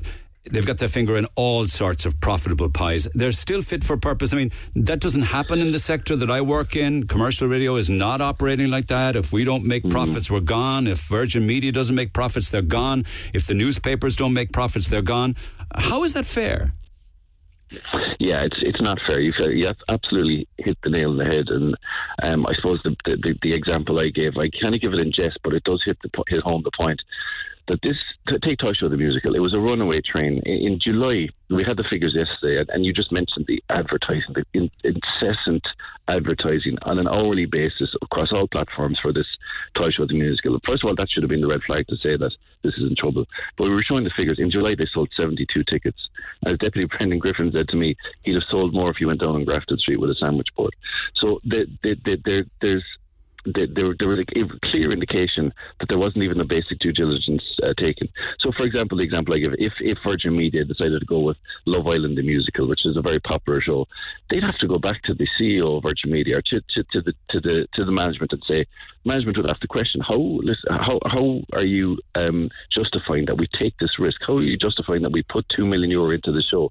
You'd have to come back with robust. Yeah. Proven projections. Yeah. This didn't happen here. I think the C F O kind of they, they, there was there was figures made up um, because they're arrogant the because they, they, they, they, was, get, was, they get given money. Arrogance. Yeah, I don't think, by the way, that the that they that the board should get away scot-free here either. Listen, I know it's it's it's it's a it's a partially paid job. Uh, it's essentially voluntary. Some of them have waived their fees, but when you're on the board, you're there for a reason, and it's it is an oversight board. You know, I've heard the comments saying, "Oh, there should have been more oversight." That's all a board should do is is, is basic oversight. So I can understand if you're okay. in the private sector, if, if you're in private media, and you're looking at the substantial figures that R T get, well, you'd be frustrated and, and annoyed. You know. Okay, can I just come back to where I began? And this is just from the door this morning. The media minister saying the four hundred fifty thousand euro should be paid back. Uh, you're a sitting Fianna Fáil T D for the County of Cork. Do you believe she should pay it back? It's a yes or no? Yeah. Okay. Thank you for that. Much obliged. Christopher O'Sullivan, Fianna Fáil, T D, Cork, Southwest. Text oh eight six eight, one oh four, one oh six. Back after the break. Text or WhatsApp Neil now. oh eight six eight, one oh four, one oh six. The Neil Prendeville Show on Red F M. Uh, just on what happened this morning, you had uh, Catherine Martin uh, in the Dáil, speaking in the Dáil this morning regarding that four hundred fifty grand. It's just a very short clip. Of course, the, the, the question is as to whether or not uh, the money should be paid back, and if she has to, well, she doesn't have to, I suppose, but if, if she does, then that also raises the question, should the others uh, pay back their exit packages as well? We don't know how much they are. There could be uh, similar amounts for all I know. I, I don't know, because there was talk last year, of course, uh, that uh, Ryan Tubridy should have paid back the one hundred fifty grand. Um, that's probably not as connected to what happened yesterday, though. But this is what this is what Catherine Martin said a few minutes ago. What I, I would say in relation to the exit package that was revealed yesterday, there may not be a, a legal uh, obligation um, on the former C F O, but uh, I would concur that there is a, a moral obligation. Mm, so it's four hundred fifty grand plus the tax paid by R T É. So the taxpayer gives the four hundred fifty grand and also pays tax on it. Interestingly, you look at uh, you look at different state bodies. The state training agency FOSS was pretty rocked over the last uh, twenty-four, thirty-six hours with the Director General of FOSS, uh, Roddy Malloy, resigning uh, after days of controversy surrounding the spending of more than six hundred, and sorry, this is back in two thousand eight, I should say, over the controversial spending of more than six hundred forty grand by the state training agency for transatlantic travel over a four-year period. So that's two thousand eight, uh, and of course that was FOSS, and here we are now in twenty twenty-three and into this year, twenty twenty-four, and we find all sorts of similarities with uh, R T É, so and the point that very little or nothing was actually learned by it. You know, then you have people who are getting, um, you know, uh, red letters and people knocking on the door and ringing the bell uh, for the television license fee. And that's why ultimately at the weekend I gave up the ghost and just paid the damn thing, hating to do it as I do, but I still paid it because I don't want a summons. I just couldn't be arsed with regards to having to go into court, because you won't be able to defend it in court. You go into court, you, you can't not pay it. The judge won't say, okay, listen, you don't morally have to pay it. But Frick got one apparently. Frick, good morning. Hey, dude, how's it going? I'm good. So you received a summons for non-payment of your television licence fee when? Yeah, I, I got it there in the first post, really, in the new year I got it, but it's gone back for the twentieth.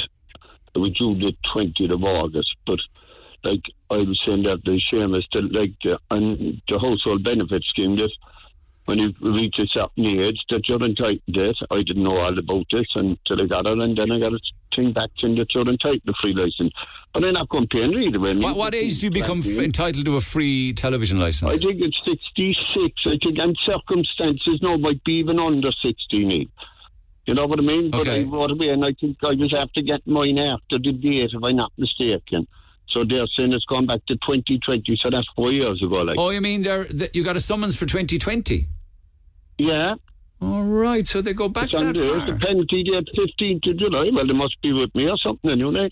Okay, so it's yeah, it's a legitimate it's a legitimate it's a legitimate summons then for not paying. Yeah, exactly. Okay. I haven't had to appear in court on the twenty-ninth of February. All right, and um, are are you going to? That's only like a fortnight away.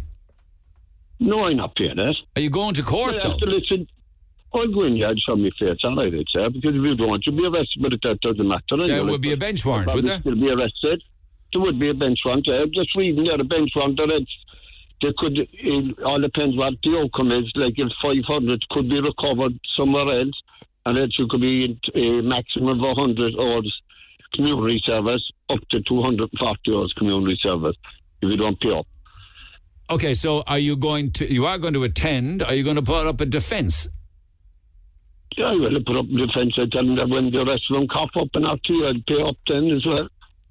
Okay, and the judge will probably say... After this morning was a big, after this morning was a big thing, Neil, again, you know what I mean? Yeah, but... It the... seems if you make a game or something in this country, you get a few bob. Yeah, but the judge will say that's not for this court. Well, if it's not for this court, why did they drag me in there for licence? I'd tell them that. But the judge is you going to I mean? find you guilty. He probably is. So what do you do? That will you pay the fine? Will you do the community service? No. I I probably I prefer to do community service, but I, I wouldn't worry me if I'm dragged in. I'm dragged in. Okay, So you know you are going to be fine. It's crazy. Would I not? I'll be fine, but it's crazy setup. You know what I mean? Listen to people that I'm on about it. Like, you know what I mean? If we don't, like, your one more went to, to the Oireachtas committee. Like, if we, as I said earlier, like, if I was supposed to appear in court, and you went to court for the, before all this happened, or failed to turn up to collect your dole, you wouldn't get your dole. Like, d- they can get away with all this money. Right, I, I, um, I vaguely remember a judge up the country back end of last year throwing out a load of um, um, non-payment of licence fee uh, court issues. I didn't dream that. Do you do you recall it? I think he, he just oh, he threw do, them all, do, he threw do, them yeah, all out. He did. He threw over the rate one there, but you was moved over that as well, didn't he? Yeah. You know yeah. what I mean? I'm throwing them out, but I'm not paying it. Like, maybe somebody can have me being, but why not? Okay, okay. But if they, pay, if they fine you, will you pay the fine? No. Okay. Okay. All right. And can I can I talk can I, can I talk to you after can I talk to you after your court appearance? You kind of go, Neil, why I have video by I was talking when you were on about Valentine's Day yesterday. Yeah. I'll be talking about it again later, yeah. Love. Yeah. Oh well, I'm talking to my ex wife first and she reminded me that she bailed out Valentine's Day. That's the day she called it a, that's the day she called it a day. Look after yourself, Frick. Thanks for taking the call. Pick up the phone on oh eight one eight, one oh four, one oh six. Uh, hi, Neil. The maximum redundancy is two years' salary. Redundancy equals no replacement for that job. Bakhurst is after inheriting a secret organisation. If he doesn't know what's been going on and is still going on, then I don't know what's. I think he kind of. I think he knows historically what has been going on. Uh, I got this. A notice of summons as they stopped paying in September over all of this bull in R T É. So somebody here got a summons. I rang yesterday and I have until the end of March to pay the one hundred sixty euro. I was going, it, I was doing it by direct debit as I honestly couldn't afford the total in one. They wouldn't let me reset up the direct debit. I can do that in September, but I have five weeks to come up with one hundred sixty euro or I've been told I'll be fined a thousand euro. Tell Tommy Gould that people got the water charges money that they had paid returned. Um, he did say that, actually, part of the conversation with me. Uh, why does R T É need government funding when they already have advertising? Why do they need both? You have the likes of Virgin Media who work very hard for what they put out. After all, most of R T É's content is outsourced and paid for anyway.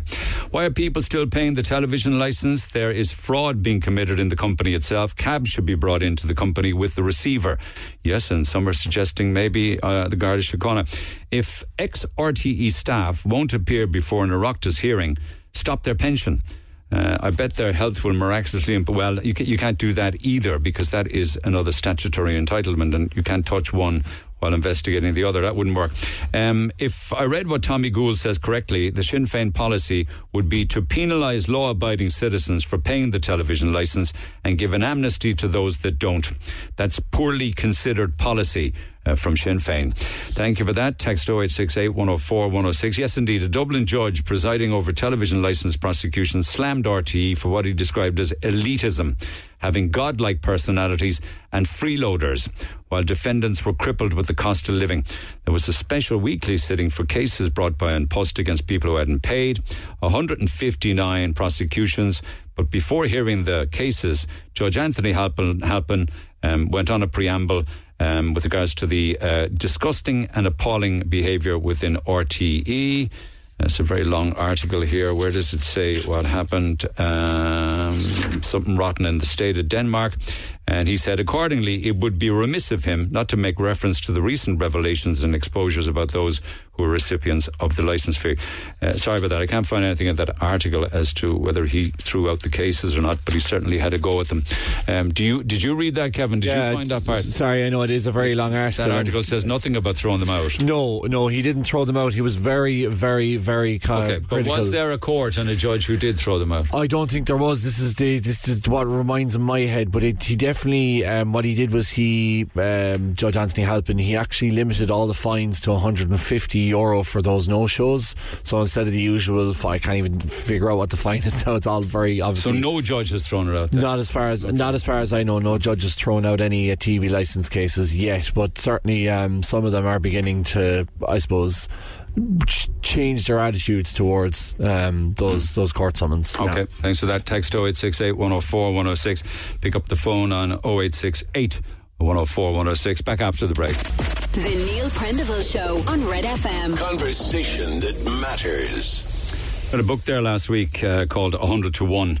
Uh, it's a book, uh, The Devastating True Story of a Compulsive Gambler. It's written by Pat Sheedy. He had uh, one hundred convictions and uh, figures that he lost. Well, some, some gamblers do and some gamblers don't put a figure on the amount that they lost during their gambling lives, but he puts the figure at maybe a million or just over uh, a million. Now, there were one hundred convictions, incidentally. They weren't all uh, for fraud and theft and all that kind of thing, but he spent ultimately then nearly three years behind bars in total um, in prison.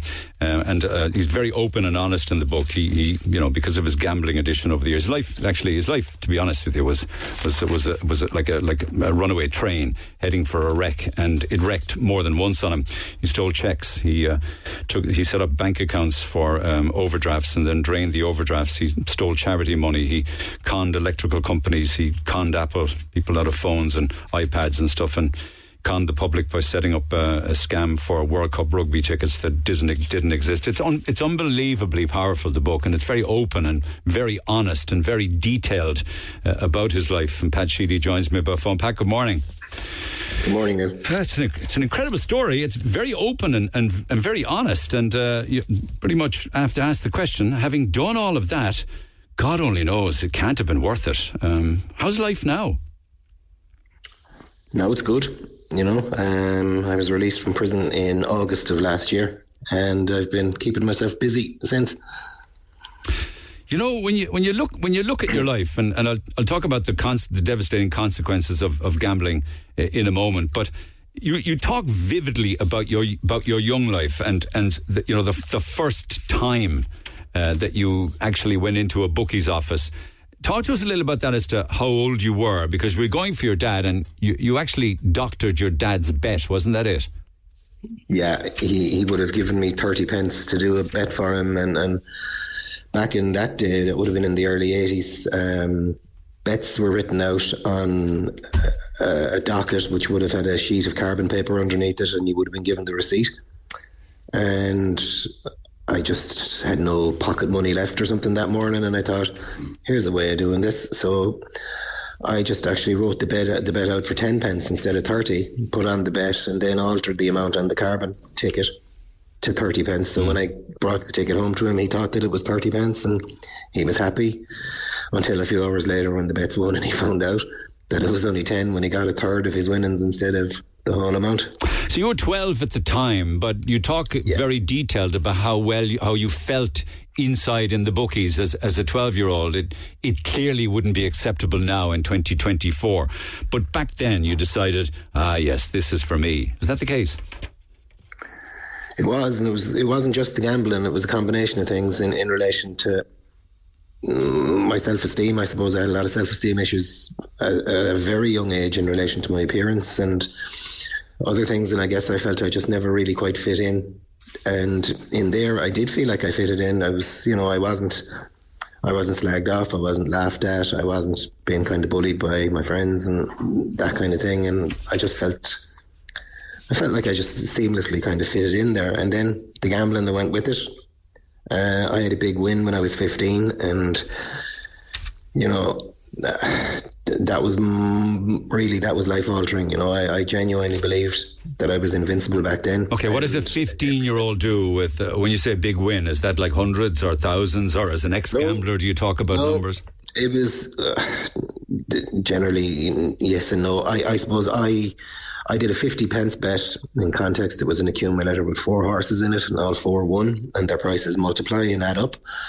And it came to one hundred, just over one hundred to one. And uh, yeah, so I got the bones of fifty-one pounds back, which in nineteen eighty-four, yeah. if you look back then, I think it was like twenty pence for a pint, so you can you can yeah. do the maths. So, as, so as what, does, what does a fifteen-year-old do with that money? I... I suppose I, I tried to hide it as much as I could. I didn't quite know what to do with it at the time. Um, ultimately, I ended up just gambling it all over a period of time. You know, I, I wouldn't have. I would have been very secretive about it.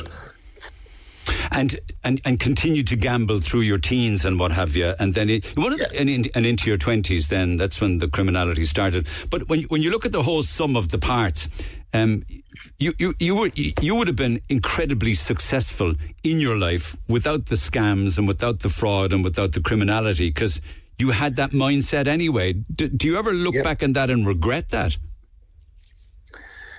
I used to, um, but I, I, I firmly believe that if you keep looking back and keep regretting things that happened in the past, you'll never move forward, you know. And I used to do that a lot. I used to kind of dwell on my past and go, what if, what if, what if.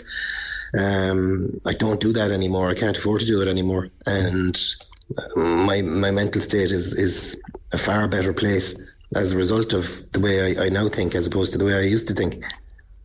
But you know what, all of the, the, the criminality, the aspects of it, and, and the court appearances, and, and there were many yeah. of many times when the guards would yeah. call to the house, and your mam, incidentally, she bailed you out so many times, didn't she?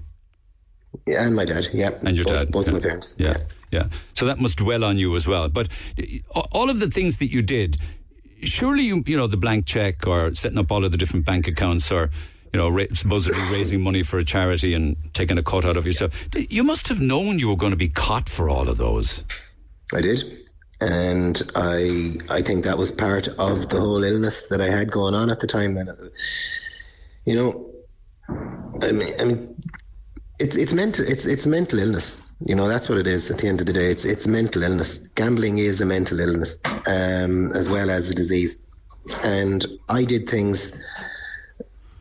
on spur of the moment, knowing I'd probably get caught, and deep down wanting to get caught, because I thought that, you know, I always had an intention, hard and as twisted logic as this may seem, I always had an intention to repay yeah. people that I took from. How you I felt that there was going to be the big win that would repay everybody. The next win, yeah, of course, yeah. Like my, my attitude would have been, if I if I can con you into giving me a loan of fifty quid, or if giving me fifty quid, I'll use that fifty quid to turn it into two hundred, and I'll be straight back to you twenty minutes later to give you back a fifty. That was always my, my logic, which was insane, I know, but it, it it was just part of the makeup of what compulsive gambling did to me. Um, there are many different stories about it. One of them that sticks in my mind from, from reading the book was, of course, because um, there were periods when you had stopped gambling, sometimes for long periods of time, and then slow. Yeah. Was it was it a case that you would think, I have a handle on this, I can control it? The, the story of you usually going once a year with your pals to uh, a Welsh rugby game. Can, can you tell us that one? That's that that particular story, the, the rugby game in Wales. Yeah, uh, that was mid two thousand, mid mid two thousands, I think, and I wasn't back gambling very long. My friends and I would go to the Ireland Wales game in Cardiff religiously every two years. We'd go on a bus and a boat, and it was a great crack. It was just a big long weekend. Um, this weekend, uh, this this time in particular, I decided that I was working in Dublin and I was under a bit of pressure work-wise, so I said I'd drive myself and meet them and meet them down there. So I did that, and I knew that the gambling was very heavy in my mind then, so I made a contingency plan that I was only going to bring three hundred euros or three hundred pounds, whatever it was at the time, for my four days. That would cover my few pints and my food, and there'd be no gambling, and that everything would be perfect. Deliberately left my Visa cards at home, jumped in the car, and, you know, drove. And when I got to the other side, I was making my way down through Wales, and... I stopped off in a bookies, and I just looked at it and looked at it, and it just got got to me there and then, and I went in, and I placed a couple of bets, and they won. So I think I was up maybe one hundred seventy-five pounds in profit, and I ran back out to the car, delighted with myself that I had beaten them. You're actually up two, you're actually up two hundred seventy pounds. Yeah, well, I can't, I can't quite remember yeah. at the time, but yeah. I, I ran out the door, and my my logic then was, great, I'm up. But then the minute I sat in the car, the mind started to go again. So I took the the winnings, I took the profit out, put it in my pocket, left my wallet in the car, and went back in, because I figured I was doing no harm here, because I'm only playing with their money. Very quickly that went. I went back to the car. Same thing. I took the three hundred that I brought with me. I blew that.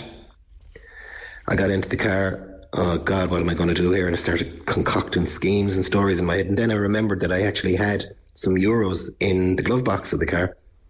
I took those, I changed them in a foreign exchange or a post office, and I went in and I blew that all within the space of an hour. And I sat in the car literally penniless, and now I had no backup because I had no Visa card with me or I had no A T M card with me or anything like that. And I was late when I got to the hotel in Wales. When I got there, the lads were all sitting at the bar. I went in and pretended to be all upset that I had an accident on the way down, that someone broke into my car and stole my wallet. The lads all went, oh God, you poor thing, all believe me, all put their hands in their pockets and financed the rest of my weekend. And, and you know... Do you feel any shame? Oh that, God, yeah. Yeah. Yeah. Like I... I You have to, you know, you have to. But like I, I, I it was just all part of the whole yeah, yeah. addiction, and an addiction that owned me, lock, stock, and smoke and barrel. It owned me, and I was a complete slave to it, and always will be, I suppose. Yeah, just like every addict. So you had very good pals and buddies. Uh, subsequently, of course, very, you still do. I mean, like, yeah. h- how are you with your pals and your buddies? Uh, because there was quite an amount of coverage of all of the events that led to all of the different court appearances. You must have been. You must. Were you kind of an outcast in, in the county Limerick? I went through a period, a long, long, long period, where I thought I had hundreds of friends. I thought I was very popular with loads of people because I would have been seen to be the man around town. I had the flash car, the flimsy suits, the big job in Dublin. I'd go to match. I, I used to think that everyone was my friend, and I used to think that everybody loved me. I, I today can count my friends. I've five or six of the best friends I've ever had, and they've been my friends for the last thirty-five, thirty-six years. They've known me when things were bad. I, they, they know me inside out. They know me better than I know myself, and I can't put any value on what I owe them, because without them and without the support that I get from them, I really, I don't know how dark my, my, my life would have become, you know? Yeah. I, I, they knew things about me that I didn't even know myself, like, you know, and, and when I talk to them about it subsequently, they just look at me and they say, sure, we knew all the time. We knew all the time. They were always there. Yeah. yeah. yeah. They were always there for me. They always had my back. And I embarrassed them a hell of a lot over the years. You were like twelve years, maybe thirteen years stopped. Why, why did you? Why did you start again? Is it like that? Because I have it under control now, or is it, is it like you, you talk about alcohol abuse can kill you, drug abuse can kill you, whereas gambling has absolutely no limits. A, a bookies is like a magnetic force that, that pulls you in. You always feel you can control it. Yeah, yeah, and I would have been an extremely arrogant person, I suppose, for want of a better word. I used to think that I was able to control things, that I was able to assess things, that I was able to rationalize things. And in my head, I suppose, maybe after ten years of that twelve, I started to think about it again every now and again. And I started cutting back on the amount of Gamblers Anonymous meetings I used to go to. Yeah. And I started to rationalize it in my head that, you know what, I can maybe I can control it this time. I've been so long away from it. Um, couldn't have been further from the truth. Yeah. You know, yeah. Could not have been. And of course, continue to lose heavily, because not only would you have bookies, you know, as you got further into your addiction, but you can gamble now twenty-four seven on a smartphone, can't you? I mean, you, you were gambling on sport all over the world. You were gambling well, on... That was the that was the real game changer for me, was when I went back gambling. Like, I had a second period after treatment from twenty ten to around twenty fifteen. And when I went back gambling in twenty fifteen, it was a complete game changer. It was, it was horrific. Um, it had escalated. The amounts that I was gambling were much higher. The strokes that I was pulling to get money were bigger. I was completely reckless. I had no consideration for myself at all or anyone else. I was binge eating. I ballooned to like twenty-nine and a half stone weight. Yeah. I, I, you know, my, my life was just non-existent. I, I was not living. And like you said, I'd be up at three o'clock in the morning in bed with an iPad, a smartphone and a laptop, all on the go to different bookmakers with accounts that I had, gambling on sports all over the world that I knew nothing about, um, just to have that bet, just to have that chance of making the money. And when you would when you would stop, for instance, and had stopped for periods of time, were you then being bombarded with offers from the gambling companies that you had apps with and accounts with? Yeah, they would have come. Um, after a while, they would have stopped, but then they would they would start again, and they're ceaseless and relentless. And I'm so glad today that there's a gambling regulating regulatory bill in front of the Dáil at the moment about to be passed that's going to hopefully keep the industry in check, because you know it, it isn't regulated at the moment, and it doesn't have any controls over its its advertising. It doesn't have any controls over how it targets people, and there's a lot of people, a lot of people out there today that wouldn't be as strong-willed as I am in, in certain ways, that would find schemes and, and, and promotions like this very easy to succumb to. Like there, there's ads, there's, there's ads running deliberately targeting women to play bingo at home. You know, um, people people mightn't even consider bingo to be gambling. Of course it is. Mm, mm. And you know, you, you have companies like this with endless budgets. I mean, endless budgets, targeting through fancy, colourful T V ads mm. and promotions and free bets, and put on five and get a hundred free.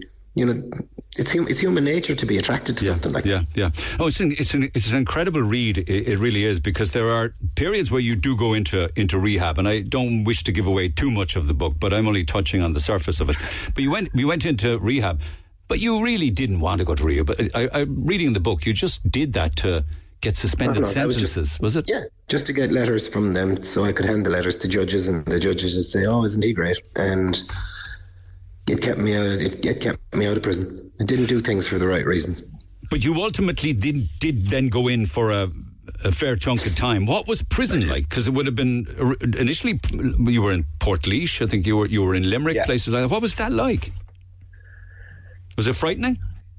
Yeah, it was. It was. You know, it, it, it wasn't something, like I said before, it wasn't something that I'd wish on anybody. But it was also somewhere that I knew I was always going to end up. And for me, it provided me with an opportunity to finally do something about my life, especially my physical appearance. Like the reason I was, the only reason I was transferred to Portlaoise from Limerick originally was because I was so fat I couldn't climb the stairs to get my dinner. twenty-nine stone, I think. You um, yeah. needed surgery yeah, you know. because your legs couldn't carry the weight. Yeah, pretty much. Pretty much. So I had to do something about that. I found out I was diabetic. I I learned an awful lot about myself in prison um, through education and also through my illness, the, the, the, the health situation that I had going on in there. And I suppose I figured I had the next three years ahead of me to, to try and do something about it. And like I said before, when I do set my mind to something, I can be pretty stubborn and, and self-minded. And yeah, I, I did. But the education in prison, more or less, is really what got me through it. You know, yeah. I, I discovered I could write. I discovered creative writing classes thanks to a wonderful teacher in Portlaoise that I'll never be able to thank enough. And I did a degree. Um, I was lucky to, to win the Listowel Writers Festival Award mm. twice in a row. Mm. Um Mm. And I wrote the book, and I suppose I wrote the book initially for personal reasons. I never had any designs on getting it published or getting it out there or anything like that. Um, Will the book just act as an extra crutch for you, because you you've been here before, but sadly went back again? Yeah, d- d- is that the monkey on your shoulder saying, like, if I write this book, it's out there, it's so public now that I can't fail again. I can't fail a third time. Oh, I can.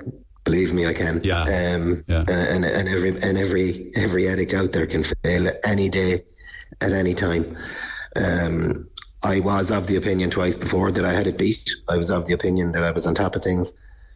And both times I went back out into the bad world, and it just got worse and worse and worse. So for me, I'll never be able to say never again. It just it's just not in my not in my vocabulary anymore. And I'm just living day to day with what I have right now. Is that meetings every day with G A then as well? No, not every day. Um, not every day. But I I would be in contact with members of G A every day.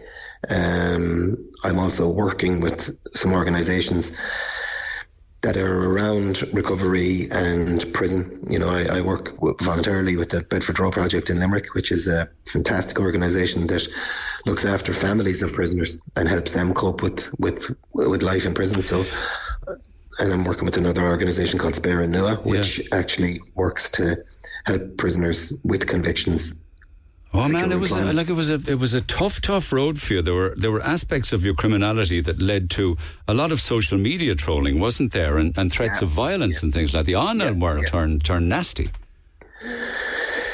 Yeah, and you know, I like I said, human nature is what it is. I have to own what I did, and I have to expect the backlash.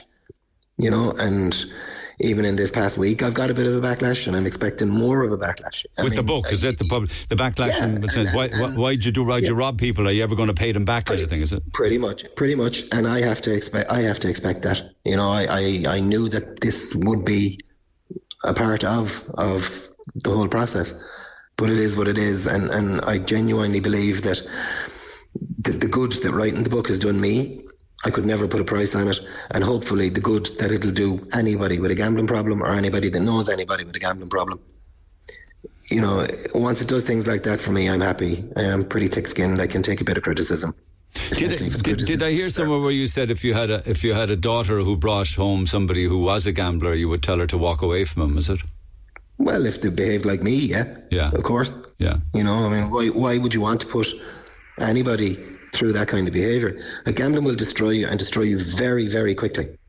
Is that you know, dope, is that, that like related to dopamine, or is it related to adrenaline? Is it kind of the same kind of thing, like taking? Bo- yeah, it's it's both. It's the buzz. It's the it's it's the fantasy that you're going to you're going to make it big. You know, like dr- drinking drinking or drug taking. You're doing it for that physical feeling of warmth or safety or whatever the case may be, or whatever that gives you. Gambling gives you a different kind of a rush. It gives you a different kind of buzz, but it's it's far more destructive, because you literally will blow every penny you have and other people have in a very, very short space of time. Okay, okay. Uh, you did lose huge amounts of weight, in fairness to you, so that was another battle that you are continuing to win. I think you lost something on twelve yeah. or thirteen yeah.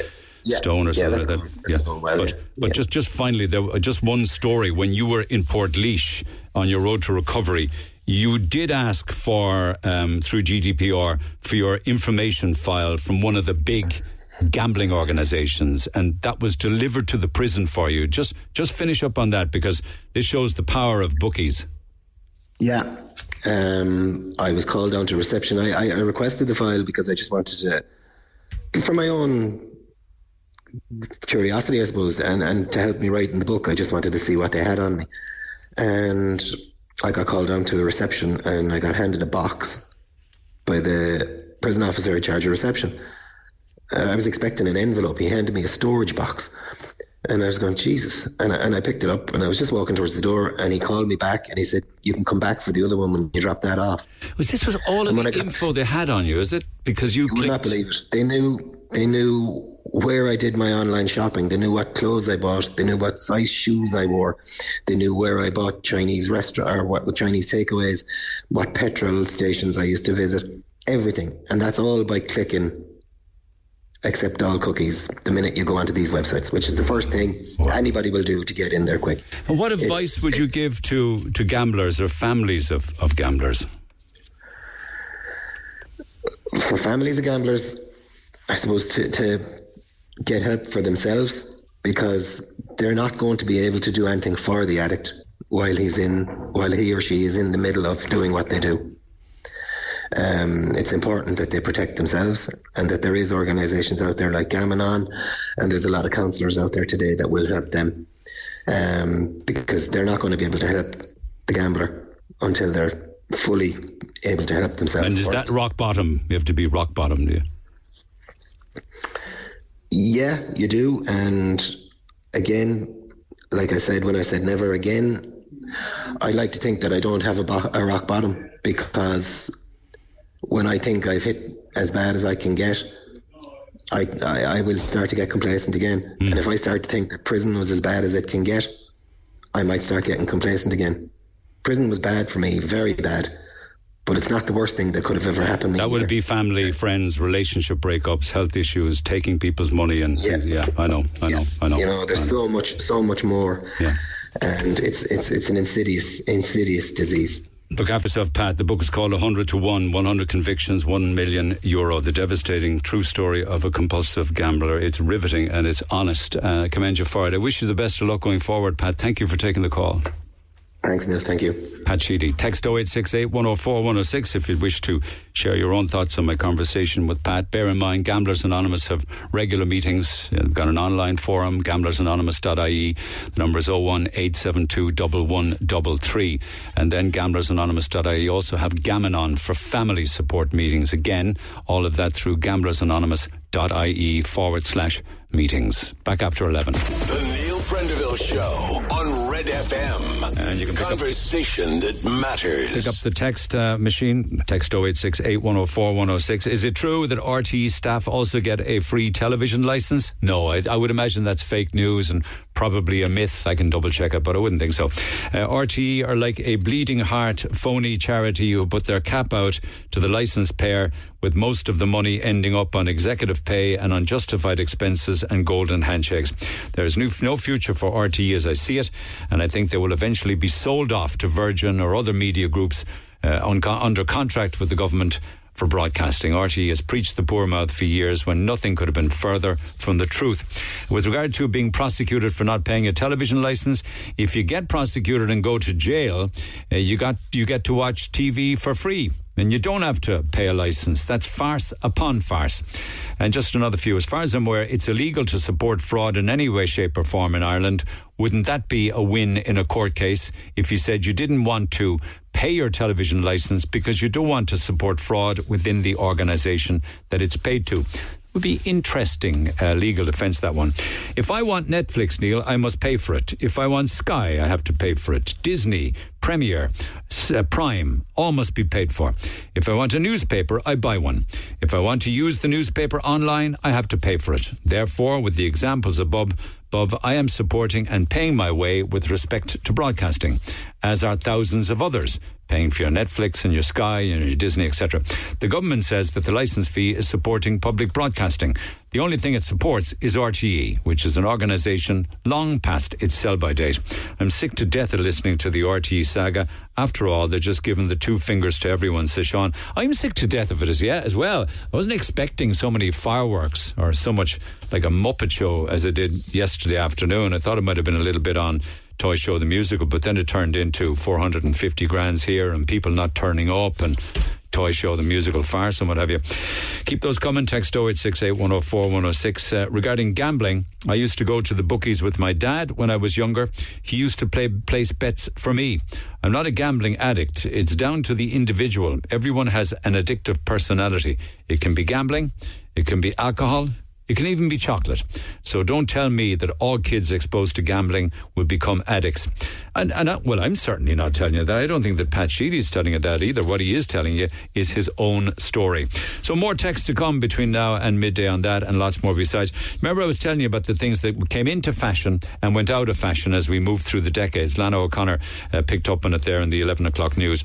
I told you about the nineteen seventies and eighties. The things that became popular then in the nineties were broccoli. Detest it. Peppers, muesli, low-fat milk, filter coffee, and woks. Everybody got their own wok. And the things that went out of fashion in the nineties, jelly, shame that that happened, the pint of milk, heavy overcoats, records, and having milk delivered by the milkman. Does anybody imagine there are people still having their milk delivered on a daily basis? I'd still love to have a milkman, but we just don't drink milk, or enough of it anyway, to have a milkman deliver it. And then in the noughties, the things that became popular, fine quality wine. You see, the old Celtic Tiger was roaring and everybody wanted the expensive wines. Uh, energy drinks became sp- uh, popular. Specialized teas of all sorts of fruits and flavours, and coffee makers, digital cameras and games consoles, you know, your PlayStations and your Wii's and stuff in the noughties. What went out of fashion in the noughties? Video recorders, men's two-piece woolen suits, loose tea leaves. I'm not so sure about that. Uh, maybe they went out and came back in again, the tea leaves. Nothing better than a pot of tea. Video players, video recorders, public telephones, and Wellington boots. Wellies. And finally, uh, we don't have any other one apart from the the decade of the tenties, as I call it, the two thousand tens. What became popular? Smart televisions, pregnancy kits, craft beer, sweet potatoes, God forbid I hate them, hake, and another thing that I can't abide besides the sweet potatoes, avocados. Yeah? What went fell out of fashion in the two thousand tens? Ice cream cakes, turf, fillets of plaice, shoe polish, deep fat fryers, sherry, cooking apples, don't even go there if you're looking for an apple tart, and D V D hire. Extravision and Blockbuster and what have you. That's a nostalgic piece there for you, isn't it? Text or WhatsApp Neil now, oh eight six eight, one oh four, one oh six. The Neil Prendeville Show on Red F M. And don't forget, it is uh, day four of our giveaways in association with the Metropole Hotel. Your opportunity to win an overnight at the wonderful four-star Metropole for you and whoever you choose to take with you. Uh, you'll be treats in the room when you arrive, and then dinner for two in the Met Bar and Restaurant, and then a delicious breakfast the next morning in the Riverview dining room. It's a gorgeous hotel and has been a gorgeous hotel for at least one hundred twenty-five years. So your opportunity to win that overnight is just a love story away. With the week that's in it this week and Valentine's from yesterday, we're asking people how they fell in love, um, and the best stories win prizes all week long. So share your own story of love or dating disasters or where you found love in a hopeless place. Text oh eight six eight, one oh four, one oh six. Email neil at redfm.ie. I will get to those calls between now and midday, but I just want to go back to a story that I was dealing with recently, and that is electric cars and hybrid cars versus petrol and diesel. And I know the last time I was talking about this and we had calls on the air, it had to do with range and range anxiety. Uh, I know of people who have hybrid cars and were told that they'd be promised sixty-four and sixty-five kilometres on a charge. They're getting nothing like that. And I was told, ah, well, it's winter time and it's different in the winter. Uh, a car that was promising sixty-four in the manual was actually delivering forty-three kilometres in a full charge. And if you turned on the heating as you drove or anything like that, you saw the range just diminish really quickly. So it's kind of early days on electric cars, but everybody seems to want one, electric and hybrid. So much so that there's another twenty-one million now being pumped in to boost electric vehicle charging infrastructures around Ireland, according to the Minister for Transport, Eamon Ryan. But then I saw Nadia Adan, who is Ashford Motors up in County Wicklow, who we spoke to on the air a couple of months back, is is not taking any more electric vehicles in um, to to trade and then to, to, to resell. I'm curious as to why. Nadia, good morning. Good morning, Neil. The last time I was on with you and you gave me a shout out, I had that many customers call me from Cork, and I love them, but my God, do they love to haggle. I'm glad they're haggling, because we should be haggling for everything, shouldn't we? Bring back the old days of haggling. But I'm glad you sold a lot of good motors to County Cork. Fair play to you. What's I the did. deal Thanks, with? Neil. Yeah, you're welcome. What's the deal with electrics, though? Yeah, first of all, look, let me get this straight, Neil. This is a business decision by me. I'm not ditching the greens. I'm not knocking anyone that wants to go and buy an E V. In fact, more power to them. Pardon the pun. And this is something that's been coming for the last while. The number of calls that I've been getting from clients looking to change from their E V and to go back into a diesel has gone from something like two a week to now to five or six a week. And sometimes they're even looking to downgrade. They don't care. They just want to get out of the uh, electric and back into a diesel. And then when I go and price it out in the market, the value is coming back something like half of what they paid six to twelve months ago. And these aren't cheap cars, Neil. These are Teslas, Taycans. And I don't want to be that person who has to give them this really bad news, because it's not me, it's the market. And as well, with the new Chinese brands coming into the market, this is diluting it even further. We've seen the likes of B Y D, and as well, a lot of the, the electric cars were used by businesses for tax incentives, incentives through uh, lease agreements four or five years ago. These are all coming back onto the market now. Okay. Um, so we're okay. just seeing a huge dilution, and the supply is is is is, is more than the okay. demand. Okay, couple of questions for you. I just want to pick up on what you just said there. Why then? T- tell me why they're coming in and they want to get out of electric and go back to diesel. You said why?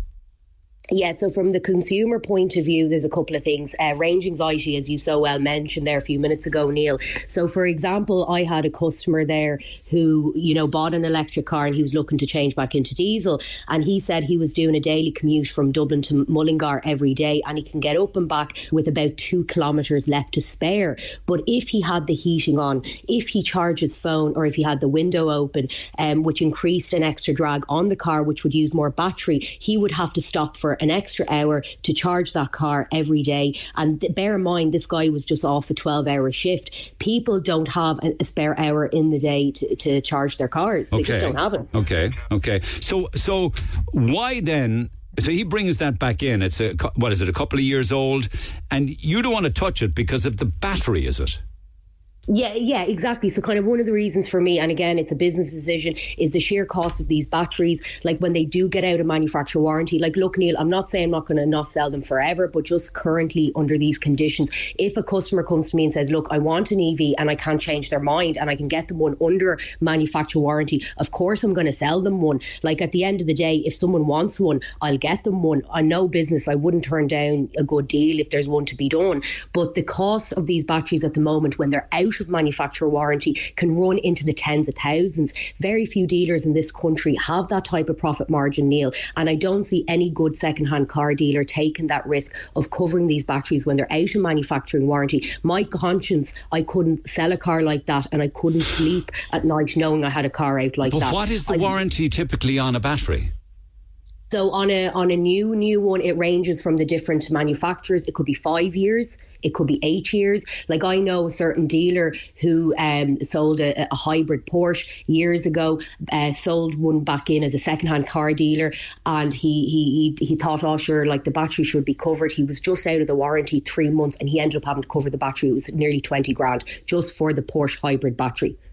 What does that mean? He had to cover the battery to give he, the dealer would yes, have to give a warranty. warranty. Yeah, exactly. So if it's out of manufacturer warranty, we as dealers still have to warranty the car, and it's fine doing it for petrols and diesels that have been around so long that we can factor these costs in in, in the warranty. And also, like, you know, you, you can kind of say, well, look, that's that's not going to go for another while, or that's cost to replace if it goes. You can factor all these, um, you know, into it. But with the batteries, once they're out, they're they're just too costly. Like as I said, I don't have twenty grand in a car. Okay, and I don't know that's the cost, yeah. So what is the typical life of a battery then? Does it vary between a Tesla, a Volkswagen, a Nissan, a Toyota, things like that? It does indeed, yeah. So the Teslas would be different to, to the other to the other brands. As I said, some of them are eight years, some of them are five years. You might get away, but again, the whole point is it's too risky.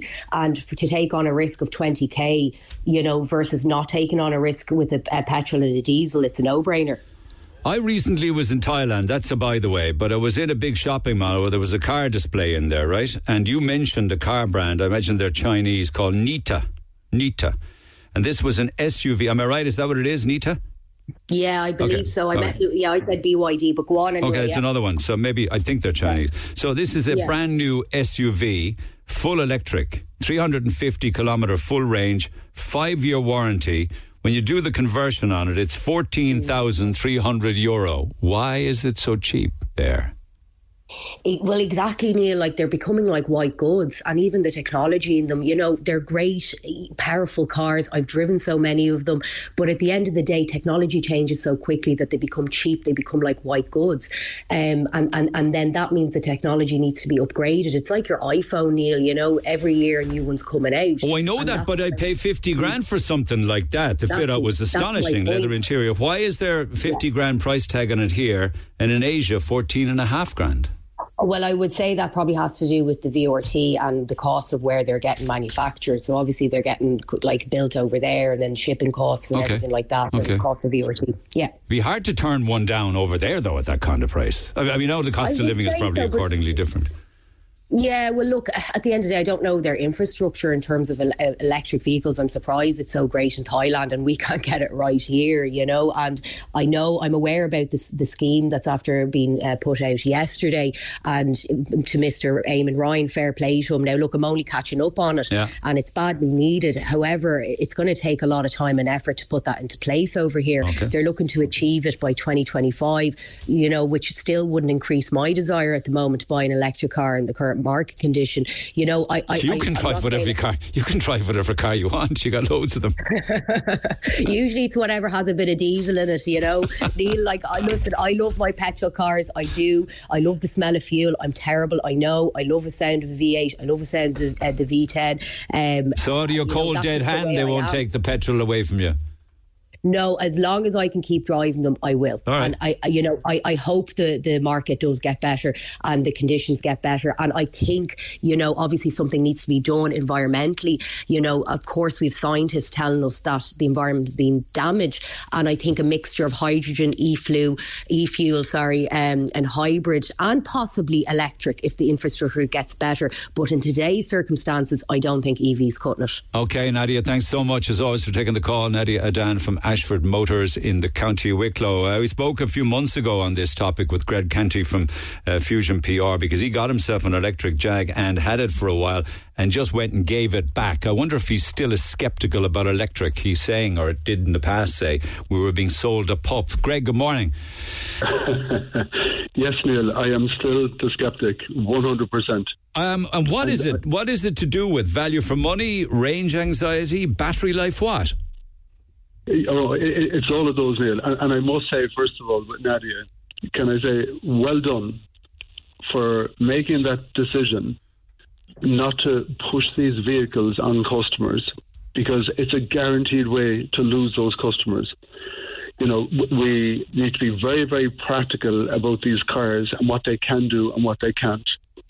And I think it's a case of matching up the, the, the right customer. Why would you lose the customer? You sold them a brand new electric car, which they asked you for. You told them the spec. You gave them the range. Um, what, are you destined to disappoint them then, is it? one hundred percent. one hundred percent. The, the, the range isn't what it should be. You know, she was talking about that customer to Mullingar and getting home with two kilometres. And if you're on a spin and you're having to slow down and turn off your air conditioning, hoping that with the grace of God you'll get to home, it's that that that, that is not a way for us to drive cars. Now, I do think it's really important we understand why E V cars are a thing. You know, we, we need to save the environment and all that kind of stuff. one hundred percent I'd buy into it. But when it comes to Nadia and all the car dealers out there, it's so important that they recommend electric vehicles for people where it's practical. Is that um, as a run? Is that as a, yeah. a runaround, or is the hybrid the runaround? Is it or what? Oh, oh absolutely! It, it, it's a runaround, one hundred percent. If you have a two-car family, and one effectively is a car that you end up going to Dun stores here and there to do your shopping, popping in and out of town. But if you're going on a trip anywhere, you've got the bigger car, be it the petrol or the diesel, one hundred percent. Um, but but don't don't recommend an electric for anyone who's doing any sorts of journeys at all. Um, but it, why? Just, I mean, the, why why wouldn't somebody be comfortable with a range of three hundred fifty kilometres? You're going to get yeah. to Dublin, okay, you'll probably have to charge coming back, but you will get to A to B on a long run. Yeah, well, I, I'm, I, I, I was that soldier, Neil, and I'm doing the trips to Dublin. I spoke to my lovely, the lovely guy who I trusted. I was four cars in, in with him down through the years, and I had my lovely electric, three hundred fifty kilometres. Now, he said to me, I'm going to be very honest with you, Greg, the three fifty is more like three twenty. Okay, so you look at the, the mileage to Dublin. She tells you about the charging network. It's wonderful. You can get charges everywhere, so you're never going to be out of juice. Okay. Week one, we're rocking up the road to Dublin, uh, you know, travelling at the speed limit, one hundred twenty kilometres on the motorway, and you're doing your calculations, you're looking at the range, and you realise very quickly, I'm not going to get there. Oh, my God. Oh, my God. Yeah, so... Yeah, so Junction fourteen, you rock in. You're, now, wait a second, you left Cork with a three hundred twenty range. Okay, notionally yeah. it was three fifty, but you knew... Uh, it, very, very notionally, very notionally. Okay, so why why were you on... Oh, is it because you were doing one hundred twenty kilometres an hour? Oh, oh yeah, and, and that's the thing. When they talk about range, I think it's in ideal, ideal, ideal conditions. But when you're doing any sort of a journey, and, and cheekers almighty, if it's a bad day or a very hot day, the air conditioning comes on and you're going to use all of those things. To, to, to start talking to people about turning things off is just a stupid conversation. Yeah. You, you shouldn't have to do that in any car. Let's let's get real here. And of course, they'll tell you if it's very cold, the range would be even worse. Okay, oh, so oh, you're so you're having to pull in on the way up for a quick for a quick. Th- they're fast charges, though, aren't they? No. Okay, it's a fast charger, and in my little car, and the, the lovely car that I had, if you want to charge, so bear in mind, once you've got there, you're nearly out of juice. So it took me best part of an hour to charge that car fully. Now, if you're in a hurry, you might say, well, all I need to do is get to Dublin. Well, that's all well and good, and you might go there for twenty minutes. But then you postpone the problem down the down the road. Okay. So then you get to Dublin, Lots and you rock into the hotel. Yeah. yeah. And you realise in the hotel, they don't have a fast charger. They have two chargers in the hotel. And if there's some other customer of that hotel who, and they've happened to have their car there, well, yeah, good luck to you, you know. Now you're stuck with a car with forty kilometres of range on it. And you're thinking, how am I going to get home? Yeah, yeah, yeah, yeah. Yeah, it, it, it, and, and and the problem is we're, we've over-marketed the thing. We're telling people the cars are wonderful, that the range is fantastic. We're telling people that the charging network is brilliant and you'll never be stuck anywhere. And suddenly when you're that soldier in the position, you realise this doesn't, it does not work. Every time you go to one of these chargers in a shopping centre, they're all on a different system. It's another bloody app you need to download and another system, and you're you're, you're standing there like a fool, shoving in your email address and giving it passwords and taking your credit card. No. It, it, and it's not it's not cheap either. I, That's the other thing. I am mad keen I mean, to talk with people on this programme who are fans and very pro-electric cars. So let's hope that happens on oh eight six eight, one oh four, one oh six by text. The, the other aspect, though, that can't be ignored is battery life, is it? The, the warranty firstly, and how long the battery will last. And because I got pushed back last week from saying to somebody, you have no idea what you're talking about, a battery life. They last much longer than the seven or eight years you're talking about. If an electric car is looked after, a battery can last twenty years. You know what I mean? Yeah, and, and thankfully, Neil, I didn't even get to that stage. You know, I was only six months in and I knew my vehicle didn't work. Um, a, a great, a great group of people to talk to about E Vs are the taxi drivers. Hop into any taxi driver in Cork City. They'll all tell you that they got the twenty grand grant from the government. And one to a man, they'll nearly all tell you, I would do anything to be able to get my old petrol or my old diesel back, because they're just not practical. They just do not work. I was talking to a guy last week and he said one of his buddies, he bought a second car because the, the charge just runs down that he needs to continue working and continue earning a living. So he takes out his, I don't know, his ten-year-old petrol car that he brought back just yeah. to plug the gap. Um, they, they, they don't, and, and, and the big damage is we need to move to them as a society, and I get that. But the problem now is, my conclusion is they don't work. And Nadia, the lady you are down there, is saying, I'm not going to put my customers through that heartache. So before before it's even seeded as a solution for, you know, the, the, the carbon crisis and everything else, it's like dead in the water with consumers, are, are getting there very, very quickly. Okay. Um, the, the other little thing I, I would say, and and this maybe needs to come into the conversation, you know, we think about diesel as being a bad thing. There is a, an alternative, which is called H V O, and it could be a very, very real alternative. What is that? It doesn't damage. It's, it's basically, it's kind of vegetable oil. Um, it's used from waste oil. It, it, it's not a fossil fuel, and it works perfectly. You'll see, actually, Musgrave now, I think, have a lot of their vehicles driving around the place using okay. H V O. Okay. There's a sting in the tail with it, though, in that the government put duty on it, the very, very same as if it's regular diesel. So it's making it quite expensive. And I know there was a lobby for the last budget to try and get them to take the duty off it, because it's not a, a con, you know, a, a carbon contaminating fuel. But that didn't happen. Okay, okay. So that's an alternative. If, if more, okay. Yeah, yeah. If more okay. vehicles were using H V O, yeah. Regardless, just just finally, with regards, because we all love statistics and actual provable numbers, the number of new electric cars registered increased by twelve percent. From January twenty-three to January twenty-four. In twenty-three, it was two thousand five hundred vehicles. In twenty-four, it's almost closer to three thousand. So in spite of what everybody is saying, the amount of new licensed cars that are electric continues to grow.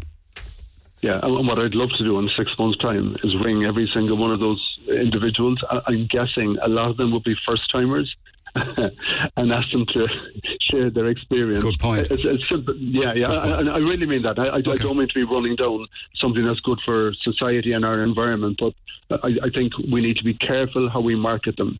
Um, and if we get it wrong, it, it, it's never going to be a solution, you know. Thanks for that. As always, uh, Greg Canty from Fusion. That's his own case history, incidentally. I'd love to hear from those that are very, very pro uh, and very much in love with their electric cars. So do text oh eight six eight, one oh four, one oh six in defence of electrics. We've got calls on the way. Uh, Blake is standing by. So is Roman after the break. Call Neil now. oh eight one eight, one oh four, one oh six. The Neil Prendeville Show on Red F M. Back to the phone lines we go. Roman is a Polish businessman, lived in Ireland like eleven years, got transport options and transport networks around uh, Europe and works out of Scandinavia. I think he's saying that Scandinavia is light years ahead of us when it comes to E V uh, infrastructure, but on his own experience primarily regards to electric. Roman, good morning. Uh, good morning, guys. That, you, that will take just a few seconds. Okay, so yeah, your your own your own experience, because you bought a big yes, electric car. Yes, yes, and actually... Usually I don't call the radio. It's happened my life maybe two or three times when I hear it, that lady. Yeah, lady was really, really right. That's the number one. The number two, not try to Nadia. Imagine now. I know Ireland is on the super condition because I know the Europe guys and full respect and you have a very good condition. So actually I know you can have it electric car a lot, yes? Yeah. The number one. Yeah. Yeah, where are you going to plug them? Yeah. Where are you going to plug them in?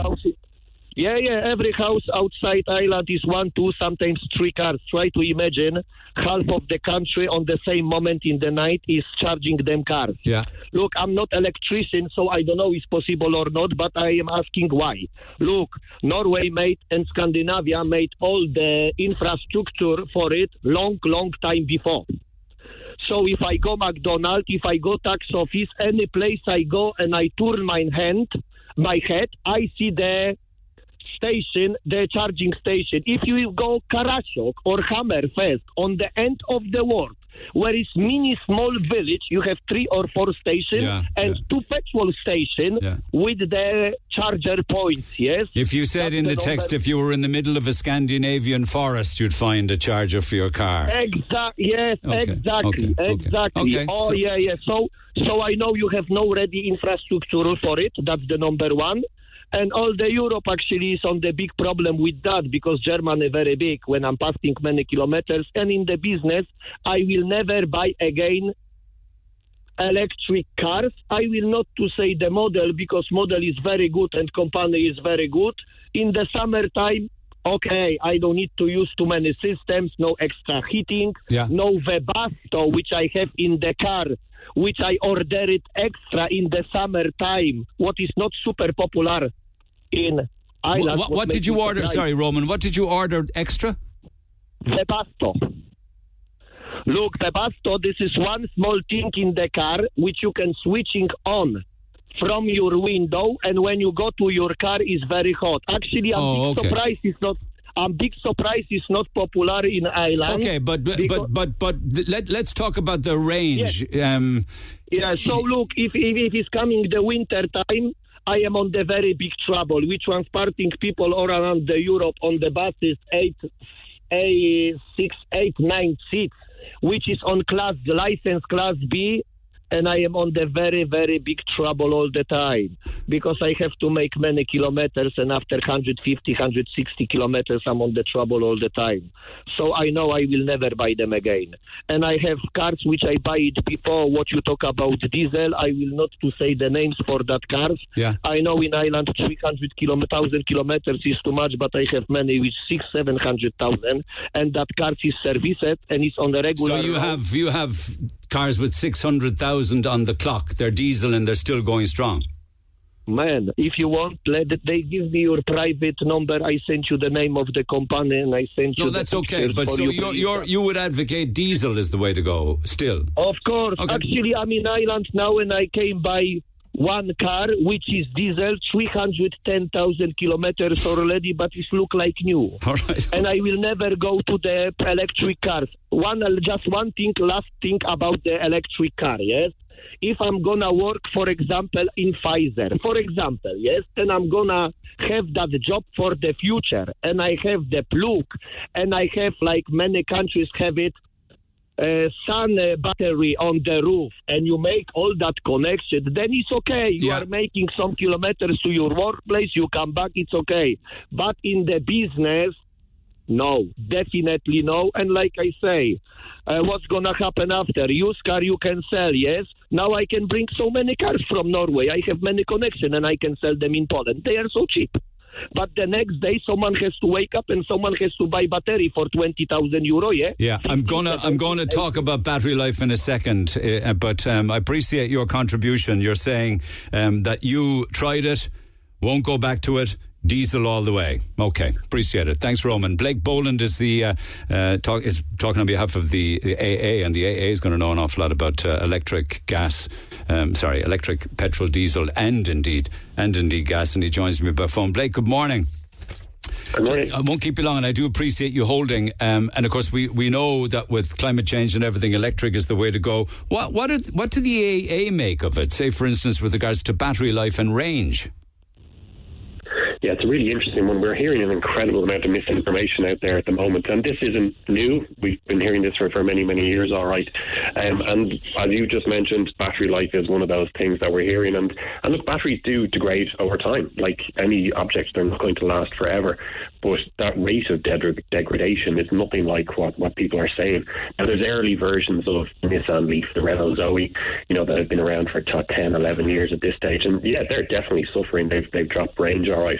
But the modern ones that come out with proper battery management systems are going to last for a very, very long time, uh, perhaps the length of the lifetime of that actual vehicle. Okay, so the pioneers that got in early are the ones that suffer with regards to trade-ins, but the ones that are buying the new ones now, you're saying, will get how long? Does it vary on the brand? Uh, not necessarily on the brand, because a lot of the different brands are using... There's, there's, you know, similar, let's say, battery manufacturers, be that Panasonic or C A T L and so on, so that you can actually find different brands using similar battery cells. But people talk about the battery in an E V. This is a battery pack that's in an E V, which is made up of a number of modules, and in each of those modules is loads and loads of different batteries. So there's actually hundreds, actually hundreds of batteries in each car. So when we hear talk about you have to replace a battery, well, they're broken down into modules. So if for some reason you're a little bit unlucky and you you've got one that has a fault, why don't you just take out that module and replace that? Why would you change hundreds of cells when really only a few might be an issue? But but what what is the battery life then, typically? So there's no straight answer for that. Unfortunately, it's how long is a piece of string. But we can see warranties out there of six, seven, eight years, one hundred fifty thousand kilometres. But in all likelihood, they will last far longer than that. And, you know, you can run the, the car for, two, let's say, two hundred thousand, three hundred thousand kilometres. And let's say, theoretically, it has lost twenty percent of its range.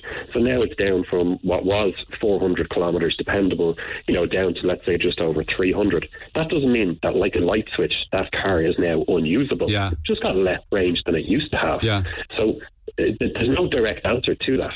But dealers will be slower, won't they, to take in and to give warranties to E Vs and their battery? Because if, yeah. like, with electric or petrol, either the engine is sound or it's not. Yeah, and this this is a choice that they'll have to make, but this is going to come back to the warranties. Are they still under warranty? And also, there's a lot of really good software out there at the moment, and I've used it myself on, on, on a car, where you can plug a, the O B D dongle in, and it will give you a report back on the state of health of that battery, in detail, even coming down to cell voltages and things like that.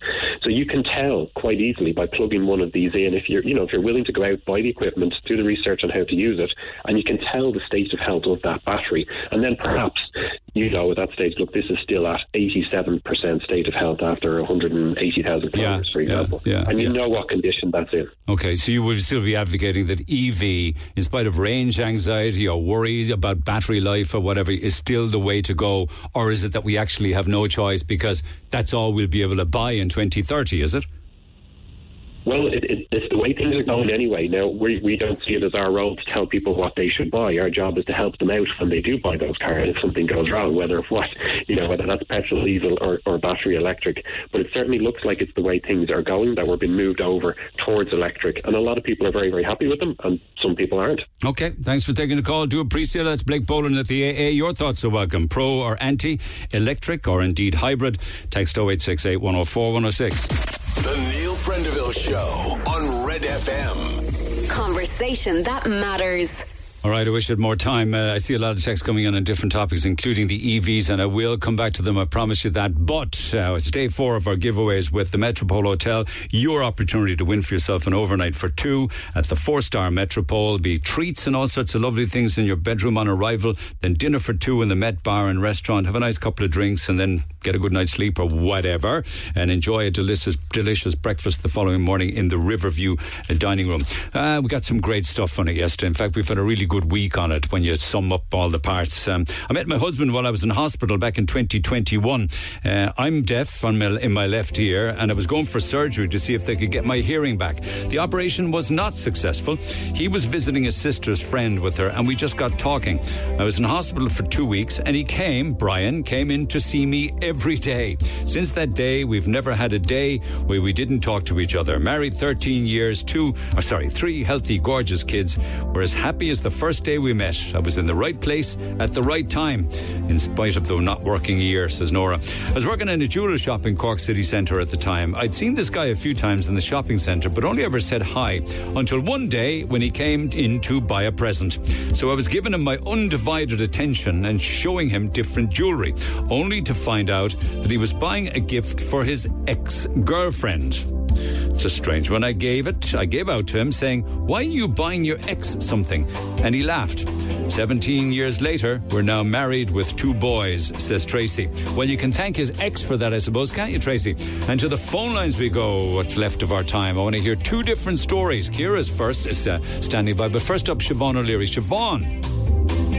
Hello. Uh, I want to know all about you and Brendan. Okay, uh, I met Brendan about ten years ago at a dinner party that a friend, a close friend of mine, had set up. Uh, she was trying to set up uh, a good friend of mine who had been single for years, an English friend, with a nice single eligible man. So she invited Brendan and another fella, Colin, and myself and my uh, my partner at the time, ex-partner now, thank God, uh, were there as well, and my kids. And um, Brendan was very drunk very quickly. He was surly and he was... weird. You described him as surly, weird and drunk. Yeah, he was. He starts at the end of the... Oh, he's a real catch, so, though, isn't he? A real catch. Well, I spent most of the night chatting to the other fella, and my chronically single friend um, d- didn't fall for anyone and and left. In, I left back for England single still, but um, so after that night, I, I didn't really think about him again, other than he was a weirdo, and uh, I I quite soon after that split from my the father of my children. And uh, I had a few years of being single and, and happily single. But my friend Martina kept saying to me, yourself and Brendan are so suited, you'll have to meet him again. And I said, not a chance. He's a weirdo, not interested. I'm happily single. And she persisted and persisted. And I was at her house one day and her mother-in-law was there. And she said, you know, he's a fabulous worker. He's after doing great things in my garden and he's put up my polytunnel. And Jesus, you know, wouldn't you get him over to the house and, and put him to work in the garden? Was she on commission or something? She was on commission, was she? Anyway, he arrives, does he? He arrived, so I gave him a call. I said, sure, what's the harm? I actually did need work doing in the garden and I did need a polytunnel erected. And uh, he arrived over with long hair and a weird headband on, and I thought, oh Jesus Christ, who, who's this fella? And he went around the garden and he slagged me off for about three quarters of an hour and laughed at me and teased me, and I invited him in for coffee. I, he was irritating me, but I was a bit I was a bit taken. I liked being teased that way, and he, I invited him for coffee and he said no thank you, and he drove off quickly. And um so anyway, he never came back. He we we made a couple of arrangements for him to work in the garden. Yeah, no, he said he needed help putting up the polytunnel. So, and how, but how how did I know? But how did it ultimately re- result in a relationship? So basically, uh, a few years more went past, and Martina kept persisting, and I kept saying, no, he's useless. He never turned up. He didn't come and do the work. No, come on now, leave it, leave it. And she said, no, you two are absolutely meant to be. So one day, a Sunday afternoon, myself, herself, and another woman, a friend, were going off for a walk in the country, or so I thought, and uh, she brought me to his house without me knowing. And the next thing, she said, oh, sure, look, we're at Brendan's house. We'll see if he can take us for walks. That was in, intentional. In the valley. Yeah. Absolutely. So it turns out he's a disability nurse. He's just woken up from doing night shift. And the poor man answered the door all bedraggled and half asleep. And uh, I must admit, I got a bit of a, a little flutter when I saw him. And um, so we went for a walk, the lot of us in the country, and uh, the next day he rang and asked me out on a date, and I hadn't been on a date in about sixteen years, so I was um, I was very nervous. Where'd you and, go? And terrified. We went to a pizza restaurant in Ballydehob, and uh, the gas thing is I was caring for my mother. She had dementia, she's living with me and the two kids, and um all the, the home helps were lecturing me about the date, and they were saying, just take it easy and don't be nervous, but don't give him too much, and whatever you do, don't go, don't end up in bed with him, and just take it easy. And I got. And did you follow all those all rules? No, I absolutely. He had got the same lecture from. He worked with a group of nurses and, and care assistants, and they. So all did you said, break every single one of those pieces of advice? We broke. Every bit of advice. We broke everything. No going back after that then.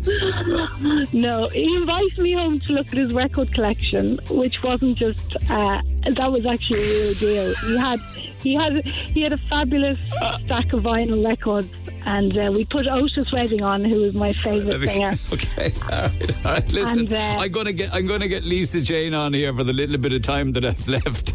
But anyway, it worked out. In the, it worked out in the end with the surly, well, weird, he, and drunk Brendan. Yeah, he proposed after uh, forty days, and we'd been married twice. Once in a hand fastening because he was legally married at the time, yeah. Separated ten years, and then the second time in the registry office last okay. May. Right. Hang in there, hang in there. I don't think she's even finished at this stage. But Lisa Jane, good morning. Good morning, Neil. All right, so I'm going to need a slightly more edited version, if you don't mind, with regards to yeah, yourself. I realize, yeah, I realise. I realise. Okay, so the short version of a very long thirty-two-year story is myself and Jason, who I think is listening. We met when we were about nineteen or twenty, and we ended up together, had a little flat, first time we'd left home. But being young, um, we didn't last. We ended up going our separate ways. I relocated to Ireland not too long after that, and uh, in twenty twenty-two I was rifling through a recipe book. Um, we had lost contact many, many years ago, and uh, I found this photograph. It just dropped out, which was strange because it's not the first time I'd been in that book over the years. First time I'd noticed it, and it was the two of us together at a ball. Uh, so I decided to go looking for him on social media just to see how he was, to see how life had treated him. And um, we ended up on a video call for hours. Um, cutting a very long story short, I ended up meet, meeting him. He was still living in the U K. I was still living in Ireland. And thirty-two years later, we got back together. And what did he, he do in the thirty-two-year... In, well, no, that was serendipitous that the photograph fell out of the recipe book. But what, he had been, what had he been doing for thirty-two years?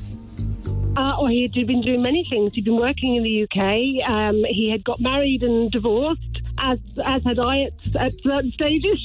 Wow. And uh, we had both just gone off, and he'd travelled a lot, and we'd just both gone our separate ways and lived our lives as you do. Wow, and but, the power of social media that all those years later... And, and he was okay with you reaching out, was he? Absolutely delighted to hear from me. As, and do you know what? Uh, it's the best thing ever happened to me, and I'm, I don't know whether I can say the same for him because he has to put up with me, but I absolutely love the bones of him, and the fact that he gave up his life and relocated to Ireland to give us a go. Just and do you ever th- I know that and uh, listen, if I had more time I'd quiz you even more, but do you ever think about the do you regard those as thirty-two wasted years now or what? Well, not at all. We would never have lasted had we not gone off and lived our lives the way we needed to, and then come back together feeling like we haven't missed out on anything. Wow, that's a great story, and all from the photograph dropping out of oh. the recipe book in yeah. twenty twenty-two, and having been in there for thirty odd years. His mum had actually passed away um, about a year before, and I still think now that that was his mum saying, come on, give him it's a shout. Time. It's time. He couldn't be married. He couldn't be married kids. You waited long married. enough. It's we're time. Both single. Yeah, absolutely. There's so, a novel. There's, ending, a, there's a novel in that, like kind of a Mills and Booney novel, isn't there? There is. Maybe I'll write one one day. Yeah, I call it the recipe book. Love in a re- love in the, between the covers of a recipe. I don't know, something like that. Anyway, I want to say, I want to say, where are you living now? West Cork, is it? I'm in York.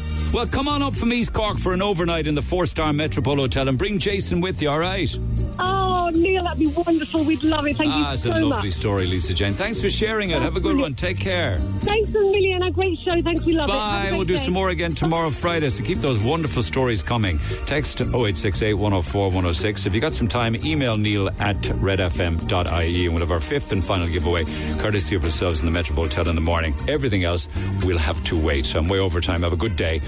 I'll see you tomorrow. When Cork talks, Cork people blow my mind. They talk to Neil Prendeville on Red F M.